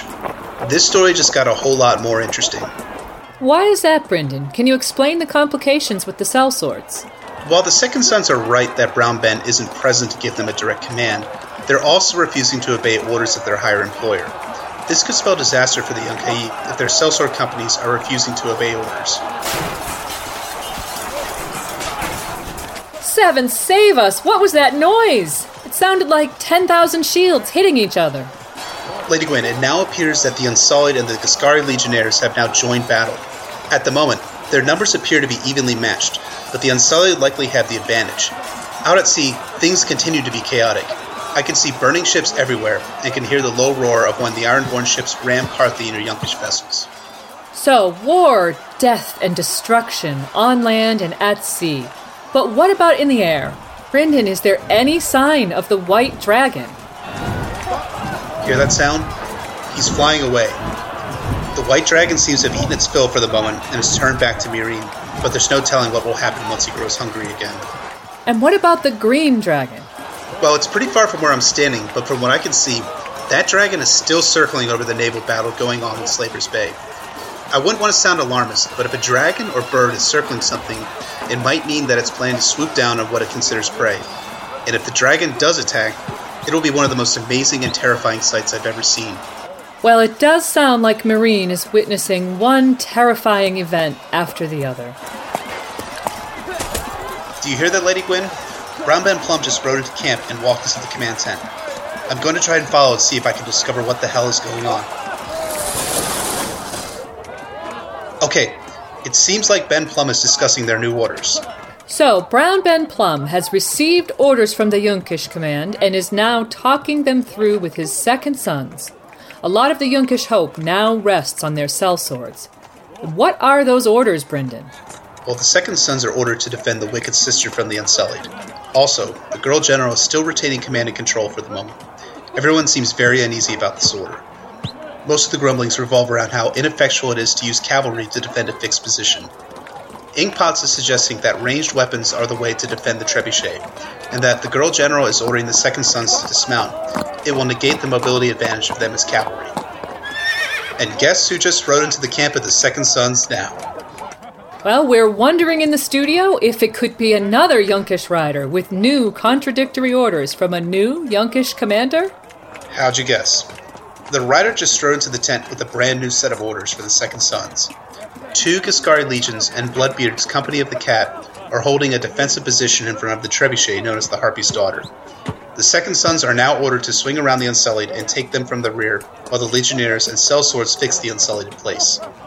And that seems a better usage of the strengths of the Second Sons. But is it too little, too late? And more importantly, who gave this new order? Isn't that the third order they've received? Yeah, it's the third order they've received in the past hour. It very well might be too little too late, but the messengers just dropped a bit of a bomb on everyone here. Gorzhak is dead. Apparently, he was murdered by the Tattered Prince. The Windblown now appear to have turned on the Yunkai and are with Barristan, so tack on about 2,000 heavy cavalry to Barristan's total force. That's unbelievable news! We have confirmation that the Yunkish commander has been murdered. There's rumors it was at the hands of the Tattered Prince, and he turns cloak with his windblown company. Sellswords proving fickle yet again. And Brynden, who is the new Yunkish commander? The new commander's name is Morgar, who is known as the Drunken Conqueror by the Sellswords, is now apparently in charge according to this messenger. So, Morgar, the Drunken Conqueror, now seems to be in charge of the Yunkai. It sounds like chaos in the higher ranks. What exactly is happening in the Yunkish chain of command? My best guess two Yunkai, Morgar, and the Girl General are both issuing contradictory orders in a time when Yunkai is in dire need of unity of command. Wait, something's happening. The Yunkish messenger just identified Tyrion Lannister as an escaped slave. He's demanding his return to captivity and that he be sent back to. We hear violence, Brynden. What happened? Was that blood being shed? A large burly man just unsheathed his sword and killed the Yunkish messenger. Blood is now seeping into the cyvasse pieces of Brown Ben Plumm's cyvasse table. Tyrion Lannister just picked up the white dragon piece soaked in blood, and now Brown Ben is addressing the men in his tent. All hail our beloved Queen Daenerys! We have always been the Queen's men. Rejoining the Yunkai was just a plot. And with that, it appears that the Second Sons have turned their cloaks yet again and ride out for war against Yunkai. Okay, Brynden and Yolkboy, our producers are telling me they want you back in the studio. It's getting too dangerous out there. Does unsubtle symbolism appeal to you? Do you want to hint at future events to your readers? Do you need a board game that's not only full of fun, but full of foreshadowing? Then do we have the game for you? Cyvasse is the board game with a twist. Only the sharpest minds may partake, for cyvasse has 10 different pieces, and the aim is to kill the king. It's somewhat similar to the real Game of Thrones, being played by our political leaders the world over. And just make sure you keep those dragons. They're the most powerful pieces on the board. But you don't have to be a warrior to conquer this game, oh no. Even small men can play. Small men can cast very large shadows. Just make sure those shadows are four shadows. Cyvasse, where a high level strategy game comes to life. Okay, so we've spirited our correspondents back to the studio for some analysis and speculation. We've taken the Battle of Fire up to the last of George's sample chapters and readings, and we really hope you enjoyed the presentation. Before we talk to Yolkboy and Brynden, we just want to give some credit where it's due. We had participants from five different podcasts involved in our production today, and we loved the collaboration. So, thanks so much to Aziz from History of Westeros podcast for the look at the Ghiscari region. And thanks to Steven Attewell from the Race for the Iron Throne blog for his input about the Unsullied. Thanks also to Valkyrist from the Vassals of Kingsgrave podcast for providing the voice of Barristan Selmy. And last but not least, thanks to Brynden BFish. The preceding presentation was based largely on his excellent work on the Battle of Fire. He has a great essay series on his Wars and Politics of Ice and Fire blog called A Dragon Dawn, a complete analysis of the upcoming Battle of Fire, and we highly recommend you taking a look at that. Yeah, it's an excellent essay series. So go and take a look at Brynden's War and Politics of Ice and Fire blog. And Brynden also co wrote this episode with us, even down to those adverts for Meereen. And we all had a really fun time making this episode. Yes, we did. It was a blast and well worth the extra effort. And so now we're going to have that chat with Yolkboy and Brynden B. Fish. And first of all, how are you, Brynden? It's great to have you back on Radio Westeros. Hey, Lady Gwyn, thanks for having me. Uh, it was a lot of fun recording those last segments for the uh, the show, and it's cool to be back to do a little uh, post episode discussion. Great. All right, we're excited for this. Uh, since you were a guest last time on our Stannis episode, you've started podcasting yourself, haven't you? Do you want to tell our listeners um, a little bit about that, maybe? Yeah, we started doing our own podcast a few months ago. The uh, the four of us on the on the blogging team, uh, Nifriel, something like a lawyer, Militant Penguin, and I all kind of have a podcast dedicated to political, military, and pseudo historical analysis of the series. Um, in the topics that we've covered so far, we've done Rhaegar Targaryen, in which we take kind of a uh, deconstructionist approach to Rhaegar. Um, and we've also done a two part series on the murdered and the missing, which talks about the different murder mysteries and the different missing persons in uh, Westeros and Essos. And then uh, we're also talking about the new uh, sample chapter from The Winds of Winter, which, if you're listening up to this point, I'm assuming that you are in the know since you said you're good with spoilers. It's uh, it's on the Alayne chapter. Um, some of the other topics we're thinking about for the future are um, the war criminals of Westeros, where we'll be talking about some of the um, atrocities and the people who committed war crimes in this series, uh, and some of those who aren't actually as well known, like Hoster Tully, and uh, controversially, in my opinion, uh, Wyman Manderly as well. And uh, we're also thinking about doing a topic called um, Writ Small, which is about uh, some of the characters and how they'll their transition in the Winds of Winter will be primarily um, based in becoming the character like their fathers or those that preceded them in kind of a um, a character sense. Okay, yeah, like Tyrion is Tywin Ritzmal. That's what. yeah, Tyrion is Tyrion is Tywin, and uh, Daenerys is potentially Aerys the Second, and, right. and, other characters like that. Okay, gotcha. uh, that'll be. But kind of, a, yeah. On the other side, though, it's also kind of, um, uh, you know, like Jaime Lannister is becoming more Arthur Dayne than the Smiling Knight, so there mm-hmm. is actually transitions from bad to good, as opposed to just right. simply from good to bad. Right, and not necessarily within a family. So. Right. Okay.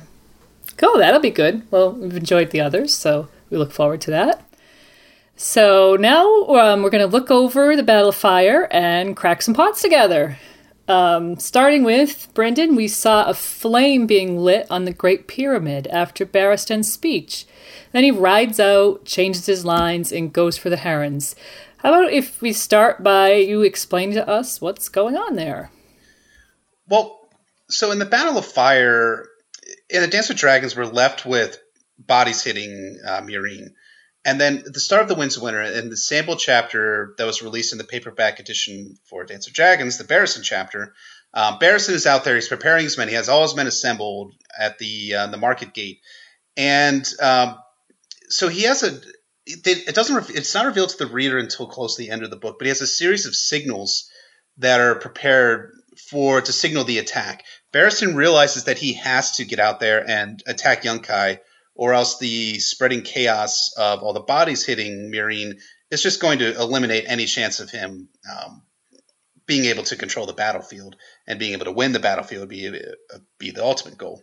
So, and, and, it's kind of funny, you know, we're, we're we're so used to in the modern world to cell phones and computers and the internet and podcasting, but you know, in, in the world of medieval warfare and also Barristan Selmy and, and Westeros and kind of the pseudo medieval warfare uh, realm, uh, there's no radios or, or, cell phones to direct when an attack will begin. So they generally chose periods of time um, and a lot of signals to dictate when they were going to do certain things.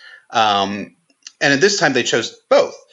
Uh, they used the signal, which is the burning on top of the pyramid, which signaled the start of the attack. And the signal on top of the burning pyramid was done at dawn. So the to- the Great Pyramid is where would have the highest point in the in the area, so they would be able to see um, when dawn is right, when the sun is actually rising and uh, in around Meereen. Um, so when Barristan's attack is based on he needs to get out quickly and he needs to move his army quickly into uh, the Yunkish lines, specifically his cavalry. Um, the reason he's doing that is he's trying to get the Unsullied to march out of Meereen and form a spear wall to go. Actually, he, they're actually the main line of effort here.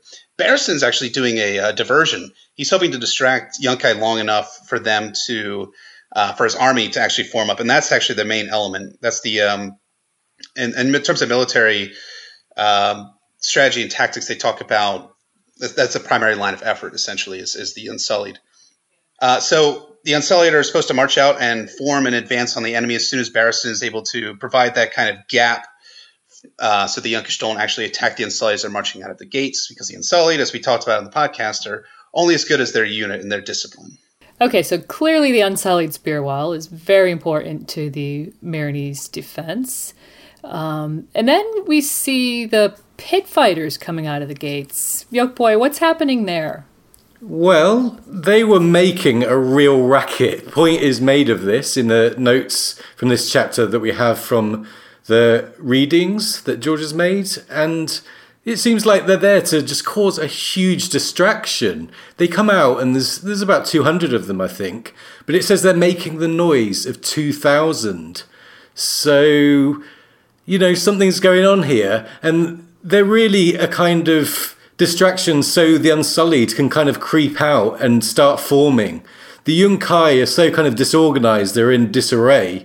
And you've got these pit fighters, like Barristan sees a woman pit fighter, like almost naked, with, with her breasts out, come out of the gates, and she has a she has a um, snake around her neck so all you, you, can imagine the Yunkish in their disorganization not really knowing what the hell is going on and seeing these, you know, perhaps what they think is 2,000 fearsome pit fighters coming out when it's really, you know, 200. It would have been to- totally terrifying. I mean, that's the idea too, is that they're using the pit fighters to um, just distract and terrify the Yunkish and just distract them from the fact that the Unsullied are marching out behind Barristan's cavalry and the um, uh, and the pit fighters as well. So I, I, really like that kind of the naked pit fighter with the snake around her neck. Uh, it, mm. it, hmm. would totally distract every single Yunkish fighter on, on yeah, the, I think uh, it on the distracts scene. Barristan for a second. oh yeah. so it's uh, new meaning to the term shock and awe, perhaps. oh yeah. okay. Okay. So there's those sort of um, two pronged distraction attack there that they have going on. Uh, we learned that the ghost of Astapor, Trebuchet, got pulled down by the Mother's Men.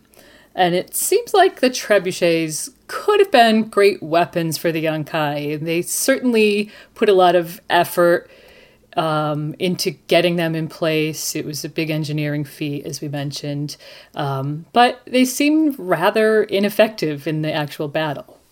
Yeah, that's it's really interesting. The trebuchets are great siege weapons, and historically in medieval uh, warfare, you know, they would use trebuchets to knock down walls or breach uh, castle gates and other things like that.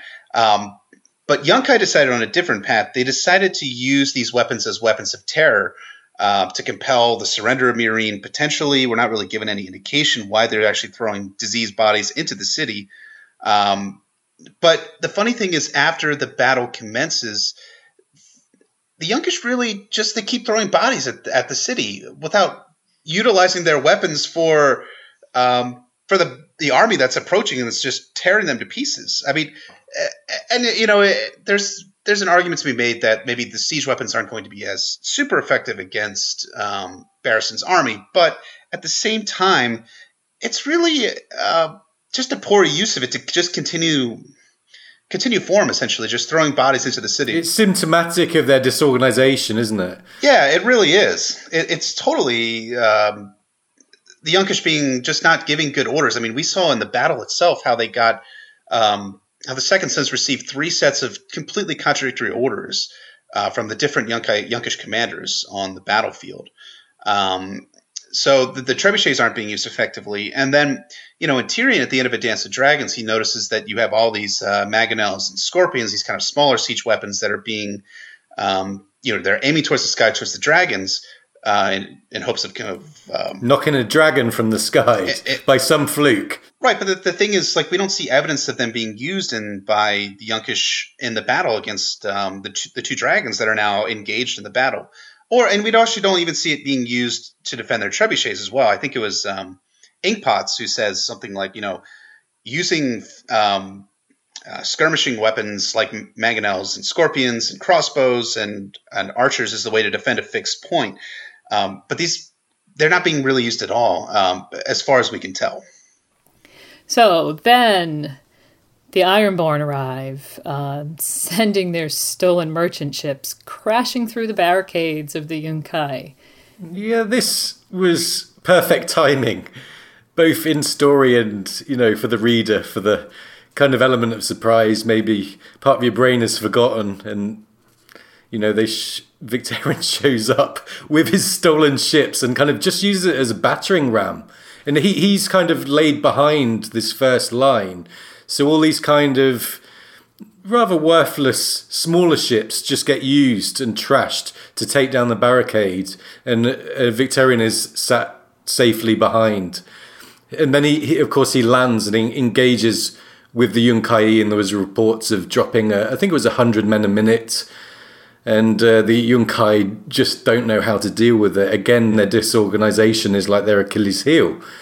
Um, the sellswords are ordered to engage and they hesitate, which is interesting.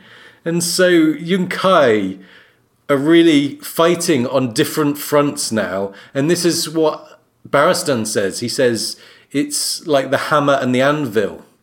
We have them. So they're between two major fronts, the Yunkai. Uh, they're kind of being taken in the rear by this surprise attack and they just don't know what to do with it. Their sellswords do not want to fight the Ironborn. And speaking of sellswords, then we have the Windblown and the Second Sons turning cloak. So, just how much of a blow is that to the Yunkai? Well, it's a really serious blow uh, for a number of reasons. The macro one is that now we have uh, Yunkish, you have armies and units in the Yunkai's lines who are disloyal are well trained and good soldiers who are now in their rear. So uh, picture this: the Yunkish have the Unsullied pushing up against them to the directly their front.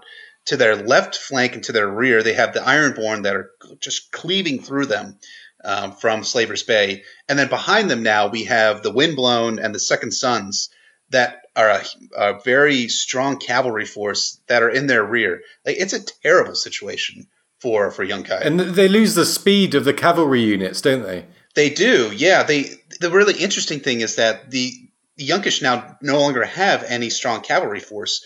In the Tyrion two chapter from the Winds of Winter, we're told that um, the long lances are have been destroyed by Marselen's men by one of the Free Company.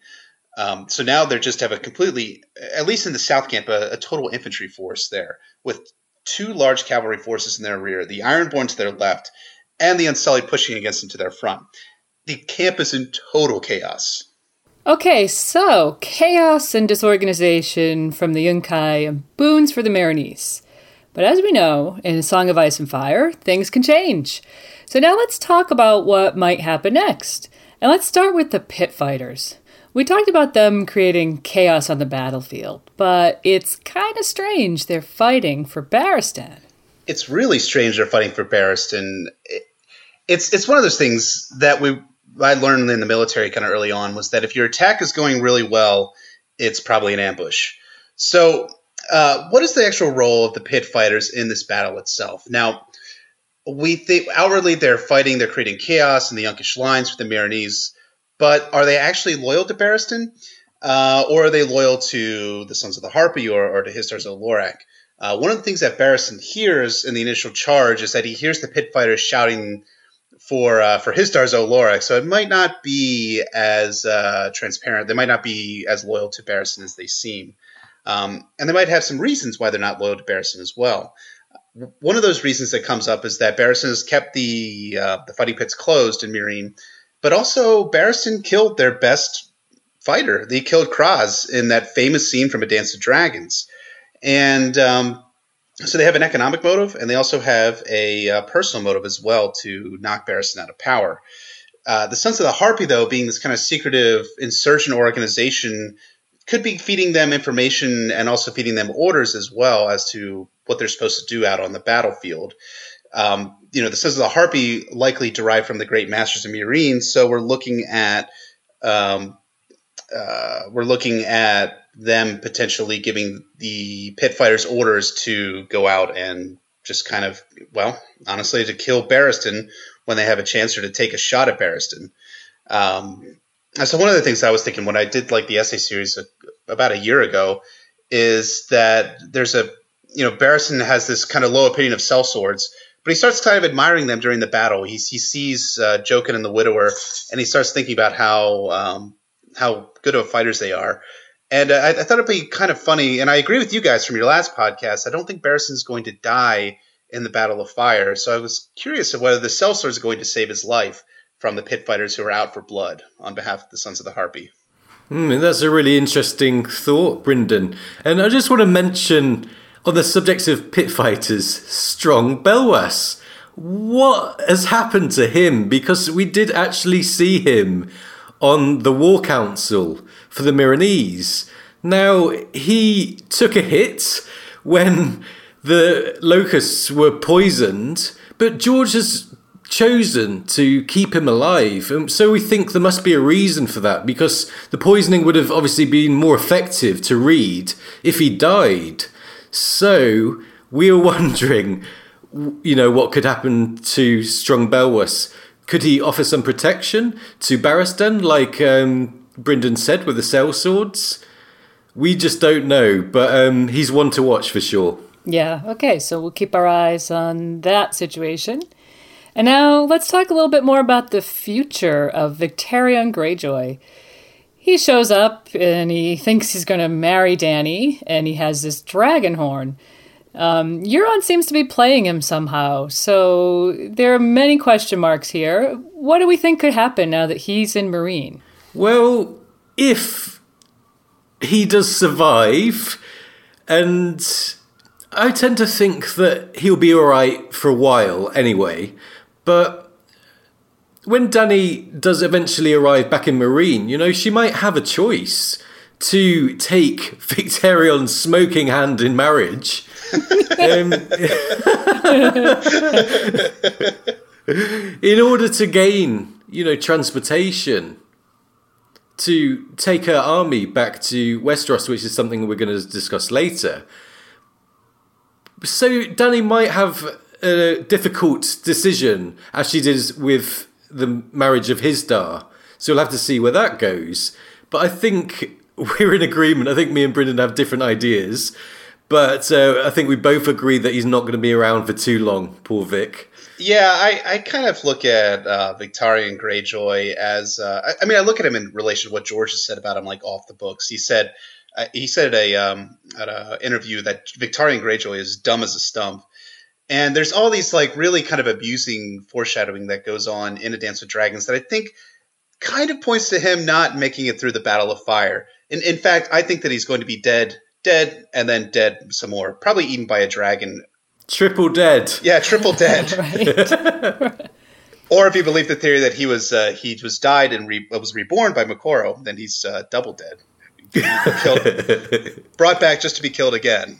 Yes. Um, I, I, think that Victarion is going to be uh, att- attacked and eaten by Rhaegal, and the reason for that is that Rhaegal is the dragon that's circling over the sea battle going on, and Victarion Greyjoy is actually staying behind his Trojan fleet and planning on blowing the dragon horn as soon as he gets the chance.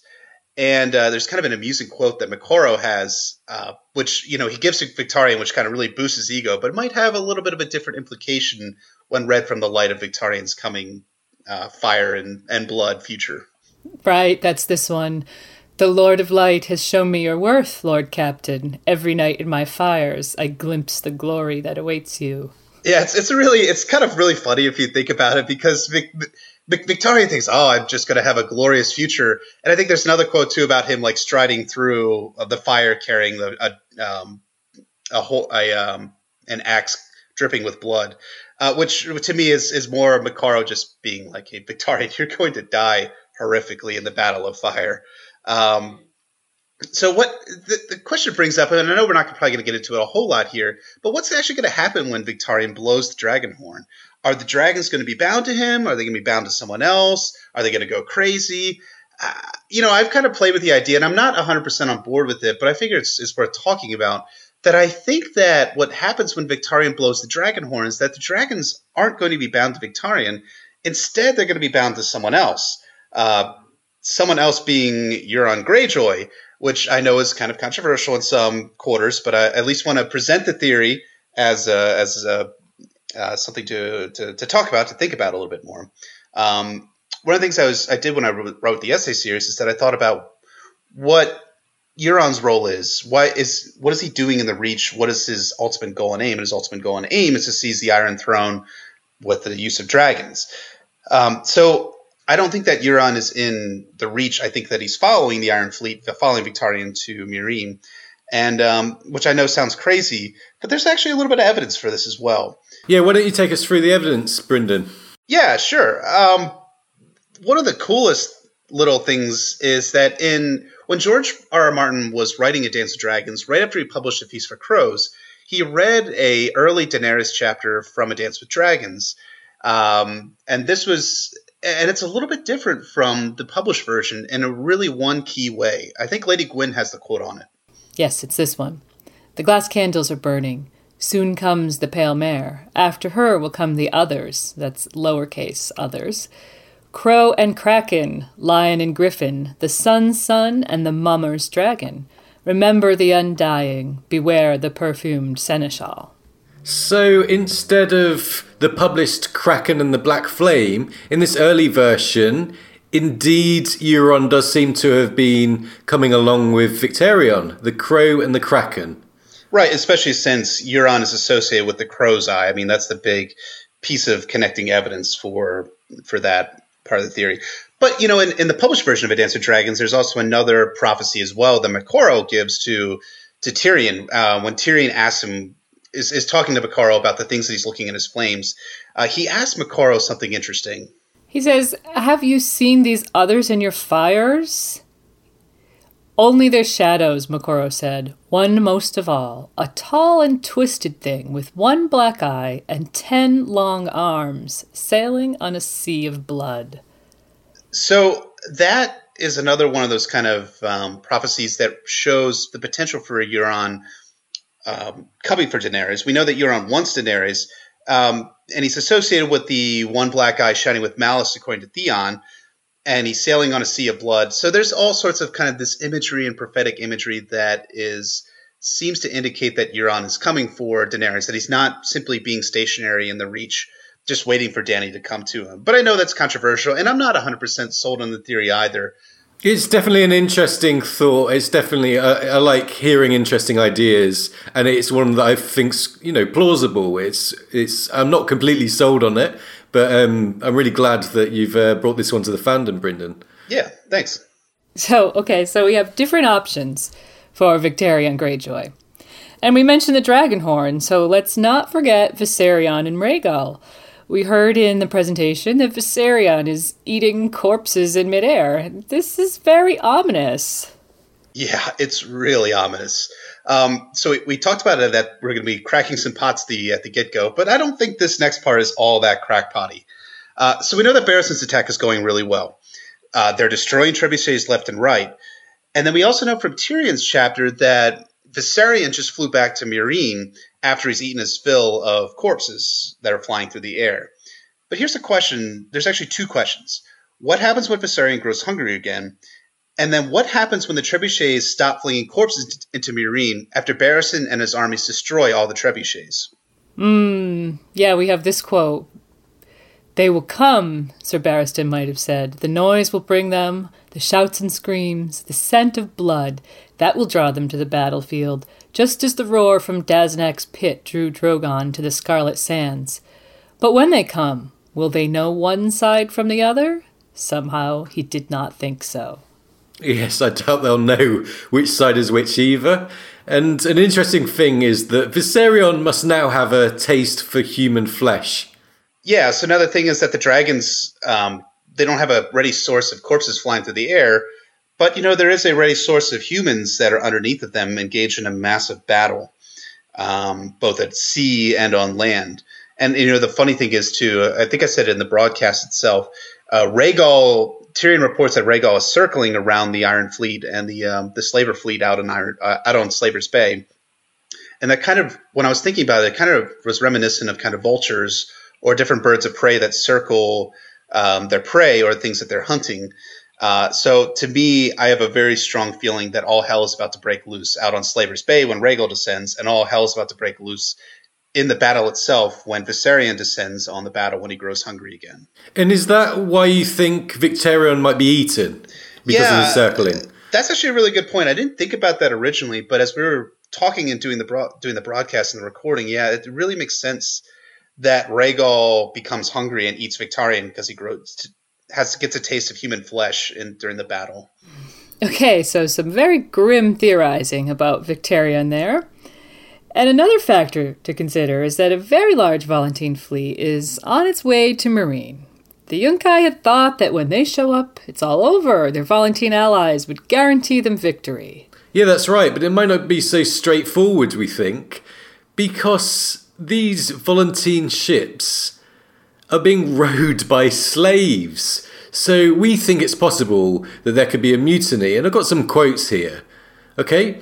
The Red Priest is calling on the Volantenes to go to war, the Halfmaester told him, but on the side of right as soldiers of the Lord of Light.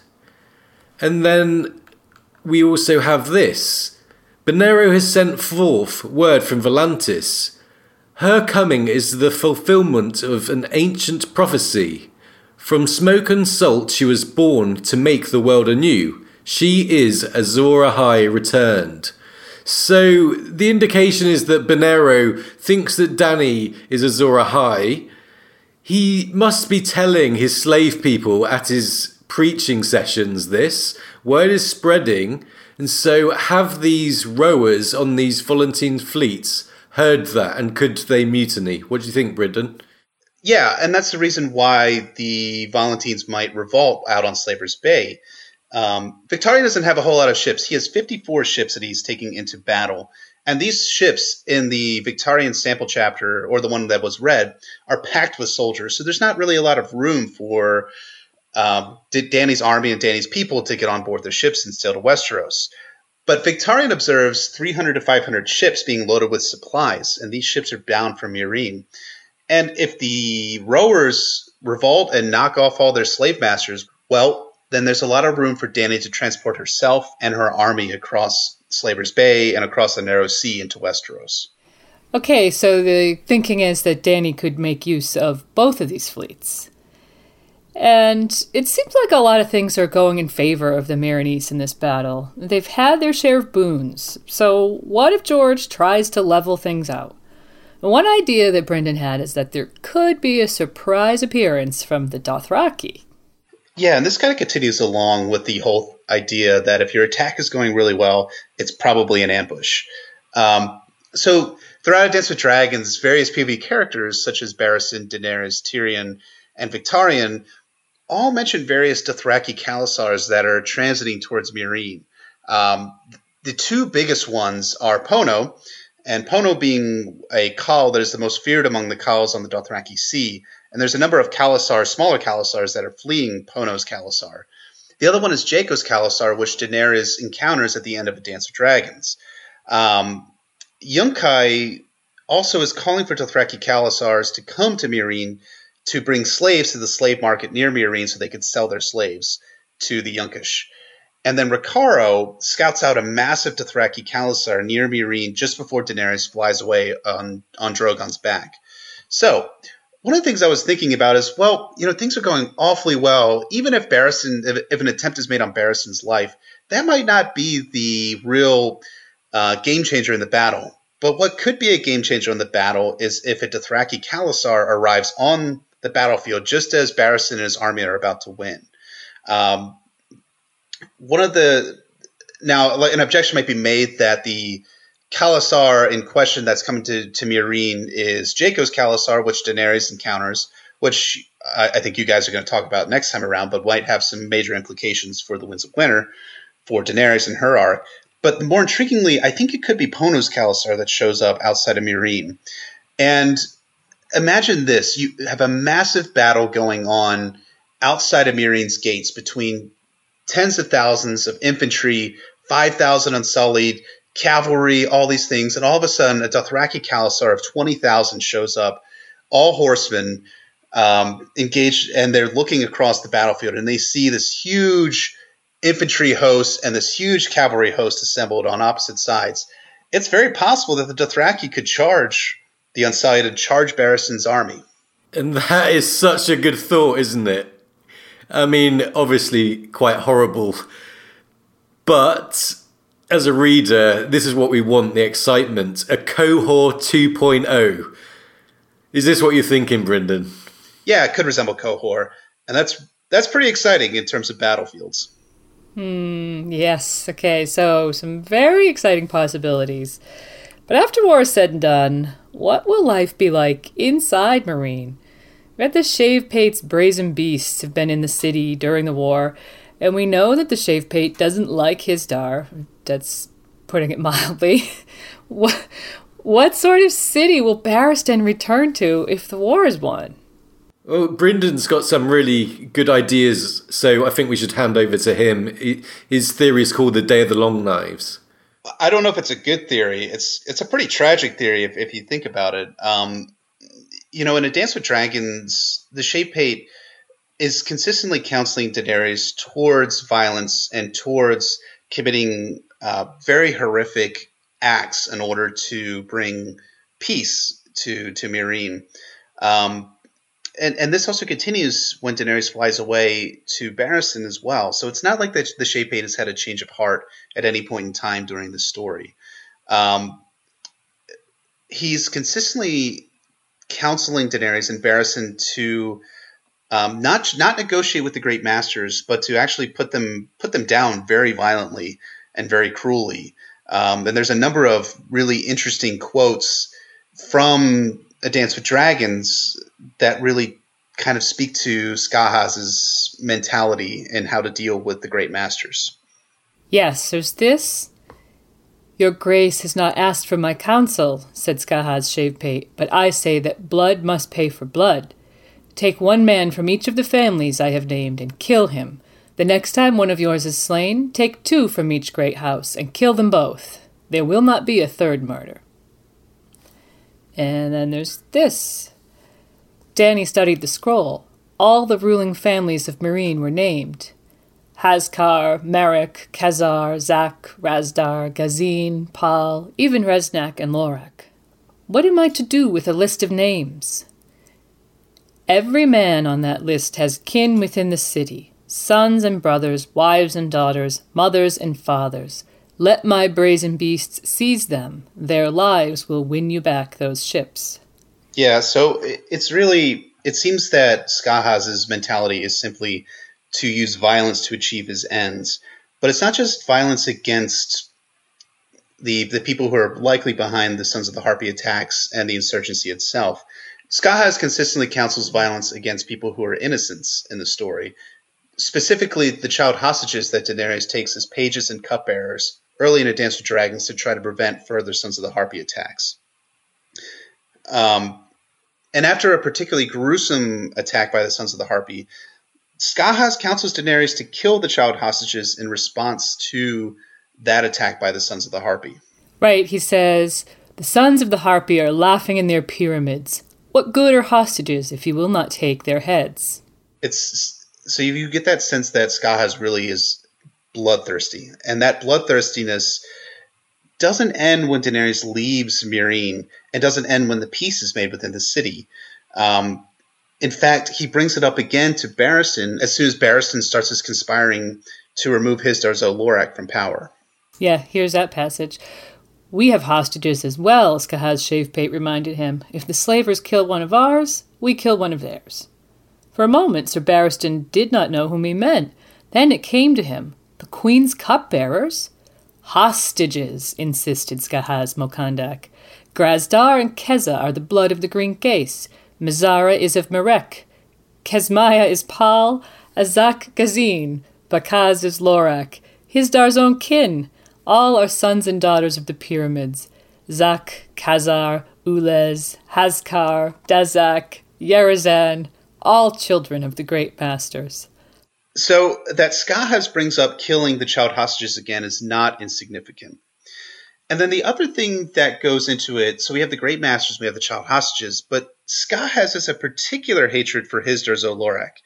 Um, he counsels Dany against marrying him at the at the outset. In fact, funny enough, Skahaz actually uh, offers himself up as a consort for Daenerys, but he's rejected uh, by Dany because she realizes that he's a man of blood and that will that he will be someone who will not fulfill her political aims in Meereen itself. So after Dany leaves again, um, you know they they do that coup as you guys talked about in your last episode, and they take um, they, they kill Khrazz and they take Hizdahr prisoner, and they're going to try him. But first, the Battle of Fire breaks out, so that's they're a little bit delayed. So Skahaz counsels Barristan to kill Hizdahr zo Loraq outright without a trial. But Barristan tells Hizdahr that's we're not doing that. We are not going to kill Hizdahr zo Loraq without a trial. We're going to wait for Daenerys to come back. But Skahaz is rebuffed by Barristan. But if he's proved guilty, Skahaz has some pretty violent ends in store for Hizdahr zo Loraq. All right, remember he said, My word then, no harm to Hizdahr till his guilt is proved. But when we have the proof, I mean to kill him with my own hands. I want to pull his entrails out and show them to him before I let him die. So some real violent feeling from Skahaz to his zo Loraq. But what mitigates Skahaz in A Dance with Dragons is that he he has a police force essentially in his power, but he's deterred by the larger army that Barristan Daenerys has. But Barristan makes a very fateful decision early in the Winds of Winter that could open the pathway up for Skahaz to do some dirty deeds done dirt cheap. Yes, it says the Shave Pate had sent his brazen beasts onto the city walls to free up the Unsullied to take the field. Should the battle be lost, it would be up to Skahaz and his men to hold Meereen against the Yunkai until such time as Queen Daenerys could return. So now the Shave Pate can really do what he wants with the child hostages and with Hizdahr, right, Brynden? Yeah, that's that's what I'm thinking is is going to end up being the case for what's going on inside Meereen while Barristan is out fighting in the battle. Yeah, Barristan is kind of being used again. We we covered this in the last episode that he'd become some part of the game, really against his kind of will.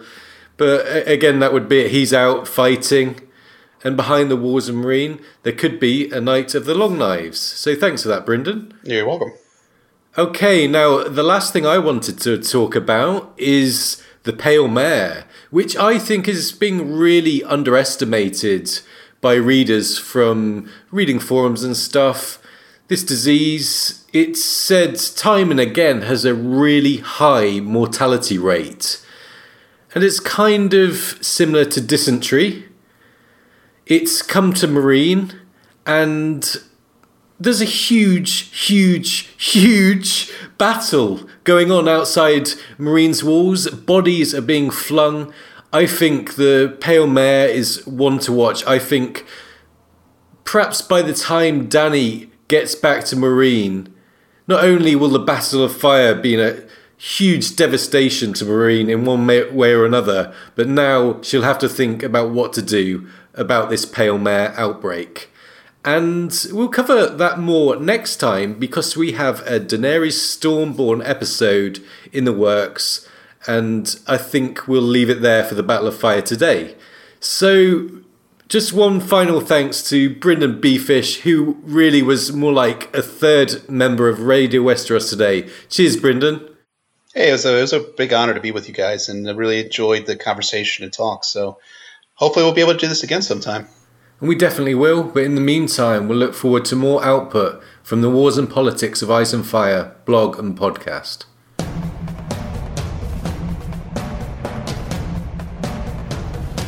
So that's all on the Battle of Fire. We tried to push boundaries with this podcast, and we really hope you had fun listening. You can give us something back by helping to spread the word. And up next, we have a look at Daenerys Targaryen, so we hope you come back soon for some more Radio Westeros. And now it's time for some credits. As always, thanks so much to George R. R. Martin for creating the world of Westeros. And today we use lots of sounds, so there are lots of credits. Thanks to Kevin MacLeod from Incompetech.com, We used Air Prelude, Machinations, and Mysterioso March today. And thanks to Rick Vanman from musicforyourvids.co.uk, his Heading to War and Emotional Strings were used. And thanks to Producer Loops for their Symphonic Series Volume 8 scoring system, with which Yolkboy was able to add scores to some of the sections. There were heaps of sound effects used today, so we'll put all the details in the MP3 tag and on our website. Visit RadioWesteros.com for full licensing details, and it's also the best place to get quick access to our podcasts and follow us on Facebook, Twitter, and Tumblr. Finally, one final shout out to our guests, Brynden B. Fish, Steven Attewell, Aziz, and Val Kiris. Thank you so much for helping us to make this podcast. We couldn't have done it without you guys. And thanks to you listeners.